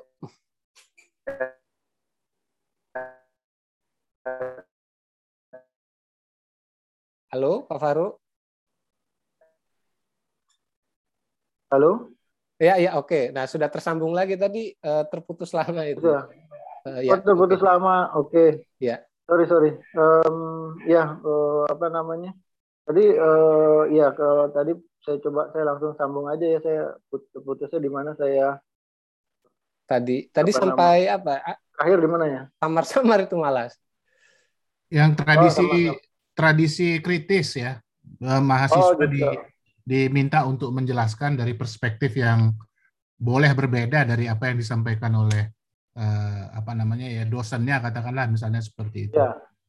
ya jadi memang kalau di sana uh, kalau dari pengalaman saya memang tradisi pengajarannya uh, kita diminta untuk kritis melihat uh, faktor perspektif itu juga dikembangkan gitu dilihat perspektifnya mana gitu ya terus kita diminta belajar berpikir paradoks begitu ya. Kita diminta jadi enggak tidak dari hal yang sudah ada gitu ya seperti manual gitu enggak kita diminta kayak semacam bikin uh, buku manual sendiri gitu jadinya. Nah uh, jadi kalau di, kayak di kelas itu biasa gitu. Misalnya mahasiswa itu debat teriak-teriak sama profesor itu biasa gitu. Nah uh, saya juga agak kaget sih waktu itu ke sana Nah, tadi saya nggak tahu apakah sempat uh, sudah terdengar waktu saya menjelaskan, uh, misalnya kalau di uh, gimana sih mungkin tadi karena pertanyaannya tradisi ekonomi di Prancis ya. Kayak misalnya kalau dari pengalaman saya ya itu tadi kayak misalnya waktu direktur uh, senior senior di sana bilang uh, misal Kamdesu uh, sebagai direktur IMF menyampaikan ke Indonesia resep, tetapi di kelas dia bilang berbeda. Dia bilang Indonesia macan kertas begitu. Nah terus eh, profesor saya juga bilang kalau semua ekonom ngomong hal yang sama, eh, apa jadinya gitu? Dunia dia bilang gitu, nggak menarik lagi begitu. Jadi eh, memang eh, apa namanya ada ada ada tradisi untuk eh, menyampaikan uh, secara yang berbeda gitu. Dan dan ini kan nggak dimulai dari eh, baru-baru uh, ini tapi ditarik ke belakang pun kita bisa melihat ada sebenarnya ada banyak penjelasan yang berbeda begitu. Nah itu satu. Yang tradisi di sana. Lalu yang kedua uh, apa namanya berbedanya di mana gitu. Mungkin saya mau mengkaitkan yang ke, ke ke yang kedua ini gitu bahwa selama ini ekonomi itu kalau kita ngelihat secara garis besar begitu ya. Itu kan lebih banyak e, bicara secara deduktif gitu sebenarnya. Jadi e, mengabaikan gitu kalau tadi disampaikan. Mengabaikan sosiologi mengabaikan politik gitu ya dan sebagainya ilmu lain. Kalau saya mungkin mau menambahkan bahwa tidak hanya itu dia mengabaikan bahwa penjelasan yang ada sekarang itu ya di, di mengabaikan kebenaran begitu ya, truth gitu ya Bagaimana kalau kita tahu bahwa ilmu pengetahuan itu kan tujuan utamanya truth gitu ya. Tetapi yang berkembang sekarang adalah instrumentalis gitu kan. Jadi dia instrumentalis dan dia uh, mengabaikan truth gitu ya. Jadi uh, dengan pola pikir yang deduktif begitu. Nah, uh, padahal nah apa namanya? Salah satu tradisi di Prancis adalah dia mengembangkan dari di, di ilmu ekonomi ya meskipun di Inggris itu sebenarnya induktif empiris kan di Inggris ya lebih berkembang tapi ada tradisi gitu yang cukup berkembang bahwa mengembangkan ilmu ekonomi secara induktif gitu ya. Uh, secara uh, realis gitu yang memang berorientasi kepada pada truth begitu. Nah itu yang uh, dikembangkan di dalam ekonomi heterodoks begitu. Jadi mengembangkan uh, tradisi yang berbeda. Nah uh, finding siapa gitu. Jadi ketika melihat semua orang di dunia melihat Amerika gitu, kesuksesan ekonomi Amerika, kemudian itu dimodelkan dan model itu diadopsi, diterapkan, dicoba diterapkan di seluruh dunia kan begitu. Bagi yang uh, mainstream ya, justru uh, apa yang ditemukan oleh sekelompok ekonomi di Prancis ini, dia menemukan bahwa uh, ya Amerika sukses begitu, tapi kita bisa melihat ada model lain seperti di Jepang, di Prancis itu yang uh, berbeda ekonominya gitu dan uh, tidak bisa dimasukkan ke dalam model yang digeneralisasi dari kesuksesan ekonomi Amerika itu begitu. Hingga di sini kita melihat yang satu ada uh, tradisi yang generalisasi modeling yang uh, diambil dari kesuksesan di Amerika dan coba diterapkan di seluruh dunia, tetapi ada ada tradisi lain yang melihat secara relativis gitu bahwa nggak hanya apa namanya bukan soal uh, modelingnya itu yang dua-duanya model dua-duanya modeling sebenarnya. Cuman yang satu dari deduktif satu dari induktif begitu. Nah sehingga ada ada dua pandangan yang berbeda gitu dan pandangan yang satu ini banyak berkembang uh, cukup berkembang di Prancis tadi disebutkan juga oleh Prof Didin di Prancis ada uh, banyak teori heterodoks gitu ya. Nah, eh, jadi pandangannya berbeda. Yang satu deduktif, yang satu induktif gitu. Nah, eh, apa namanya? Lalu um, mungkin tadi saya mau menambahkan juga ini yang ketiga gitu ya bahwa tadi dikatakan oleh Mas Amin gitu ya tentang teori dan dunia gitu ya. Kalau saya ingat Solo gitu, Robert Solo mengatakan bahwa teori adalah kumpulan asumsi begitu ya. Dan bahwa uh, mungkin asumsi-asumsi itu salah, tetapi uh, yang penting adalah uh, kelompok asumsi itu membuat sebuah teori yang uh, stabil gitu ya, yang tidak sensitif terhadap perubahan. Nah, sehingga kita bisa melihat bahwa Solo sebenarnya agak agak deduktif gitu ya. Nah, tetapi kalau kita ngelihat uh, tradisi lain, ya, beneran ya. Tapi kalau kita ngelihat tradisi lain, bahwa di, ada yang mengatakan bahwa uh, apa namanya teori berubah karena karena dunia berubah gitu ya. Di salah satu ekonom Prancis mengatakan itu di dalam ekonomi heterodoks teori berubah karena dunia berubah gitu. Jadi sebenarnya yang satu kita bisa melihat yang, yang solo tadi misalnya dia lebih mementingkan teori yang deduktif sementara yang satu lagi lebih kepada yang empiris gitu ya bahwa dunia berubah ya teori harus berubah begitu. Nah sekarang pertanyaannya kan begitu apakah di Indonesia kita sudah berubah teorinya begitu ya. Nah eh, saya rasa eh, belum terlalu banyak ada perubahan kalau menurut saya. Tapi mungkin itu debatable dan bisa didiskusikan di sesi-sesi berikutnya. Itu mungkin dari saya tambahannya atau komentarnya eh, Mas Dida. Terima kasih. Baik baik Pak Faru. Eh, ya soal tradisi ekonomi gitu ya yang memang eh, kritisisme itu sudah dibangun sejak awal lah kira-kira seperti itu. Eh, Kak, waktu kita terbatas eh, karena kita harus sudah selesai pada pukul eh, 21.30 jadi eh, saya eh, mau ke Amin lagi sebagai penutup, Min. Singkat saja. Baik, Mas. Uh, izinkan saya untuk menyampaikan sedikit ya. Ya. Memang kalau kita lihat uh, di beberapa wawancara atau review buku Cox uh, and Monster yang memang sudah dilakukan oleh Dana Coyle, baik itu di LSI maupun di Princeton University, terdapat beberapa hal yang menarik yang dia ucapkan. Memang kalau kita lihat semakin kita selesai membaca buku, dia menggambarkan bahwa memang seolah-olah uh, mengarahkan bahwa ekonomi itu akan kembali ke politik. Nah, kalau kita lihat memang salah satu cara untuk membahasnya adalah dengan memikirkan seberapa sering itu para ekonom menganjurkan reformasi struktural dalam perekonomian.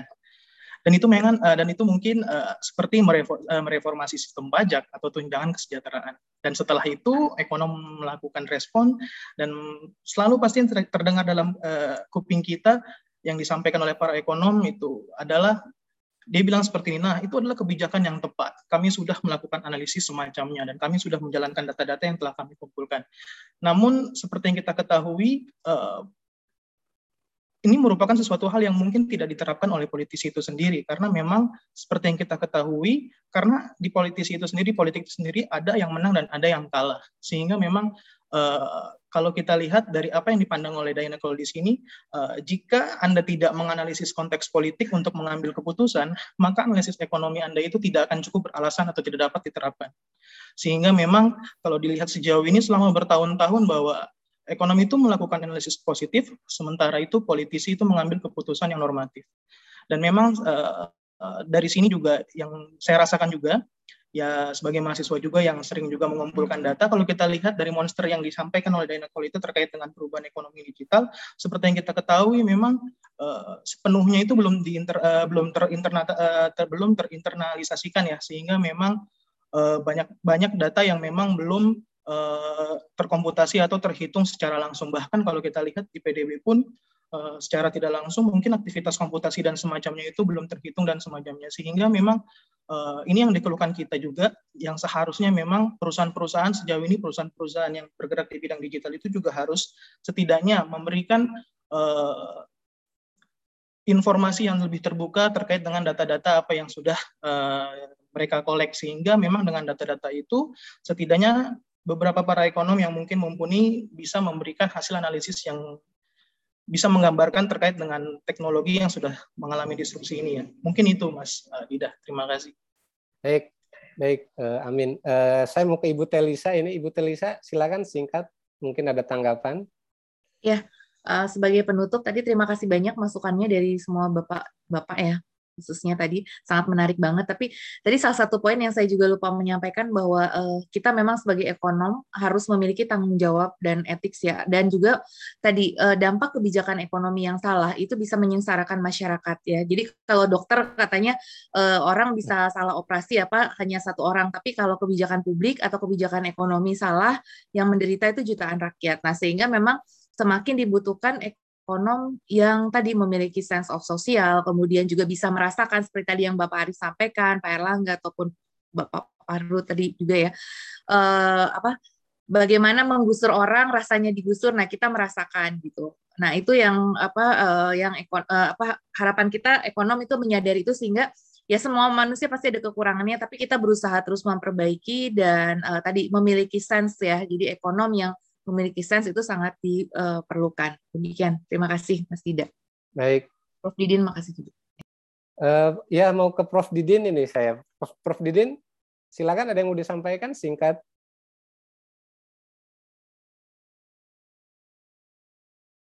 Masih mute Pak Didin.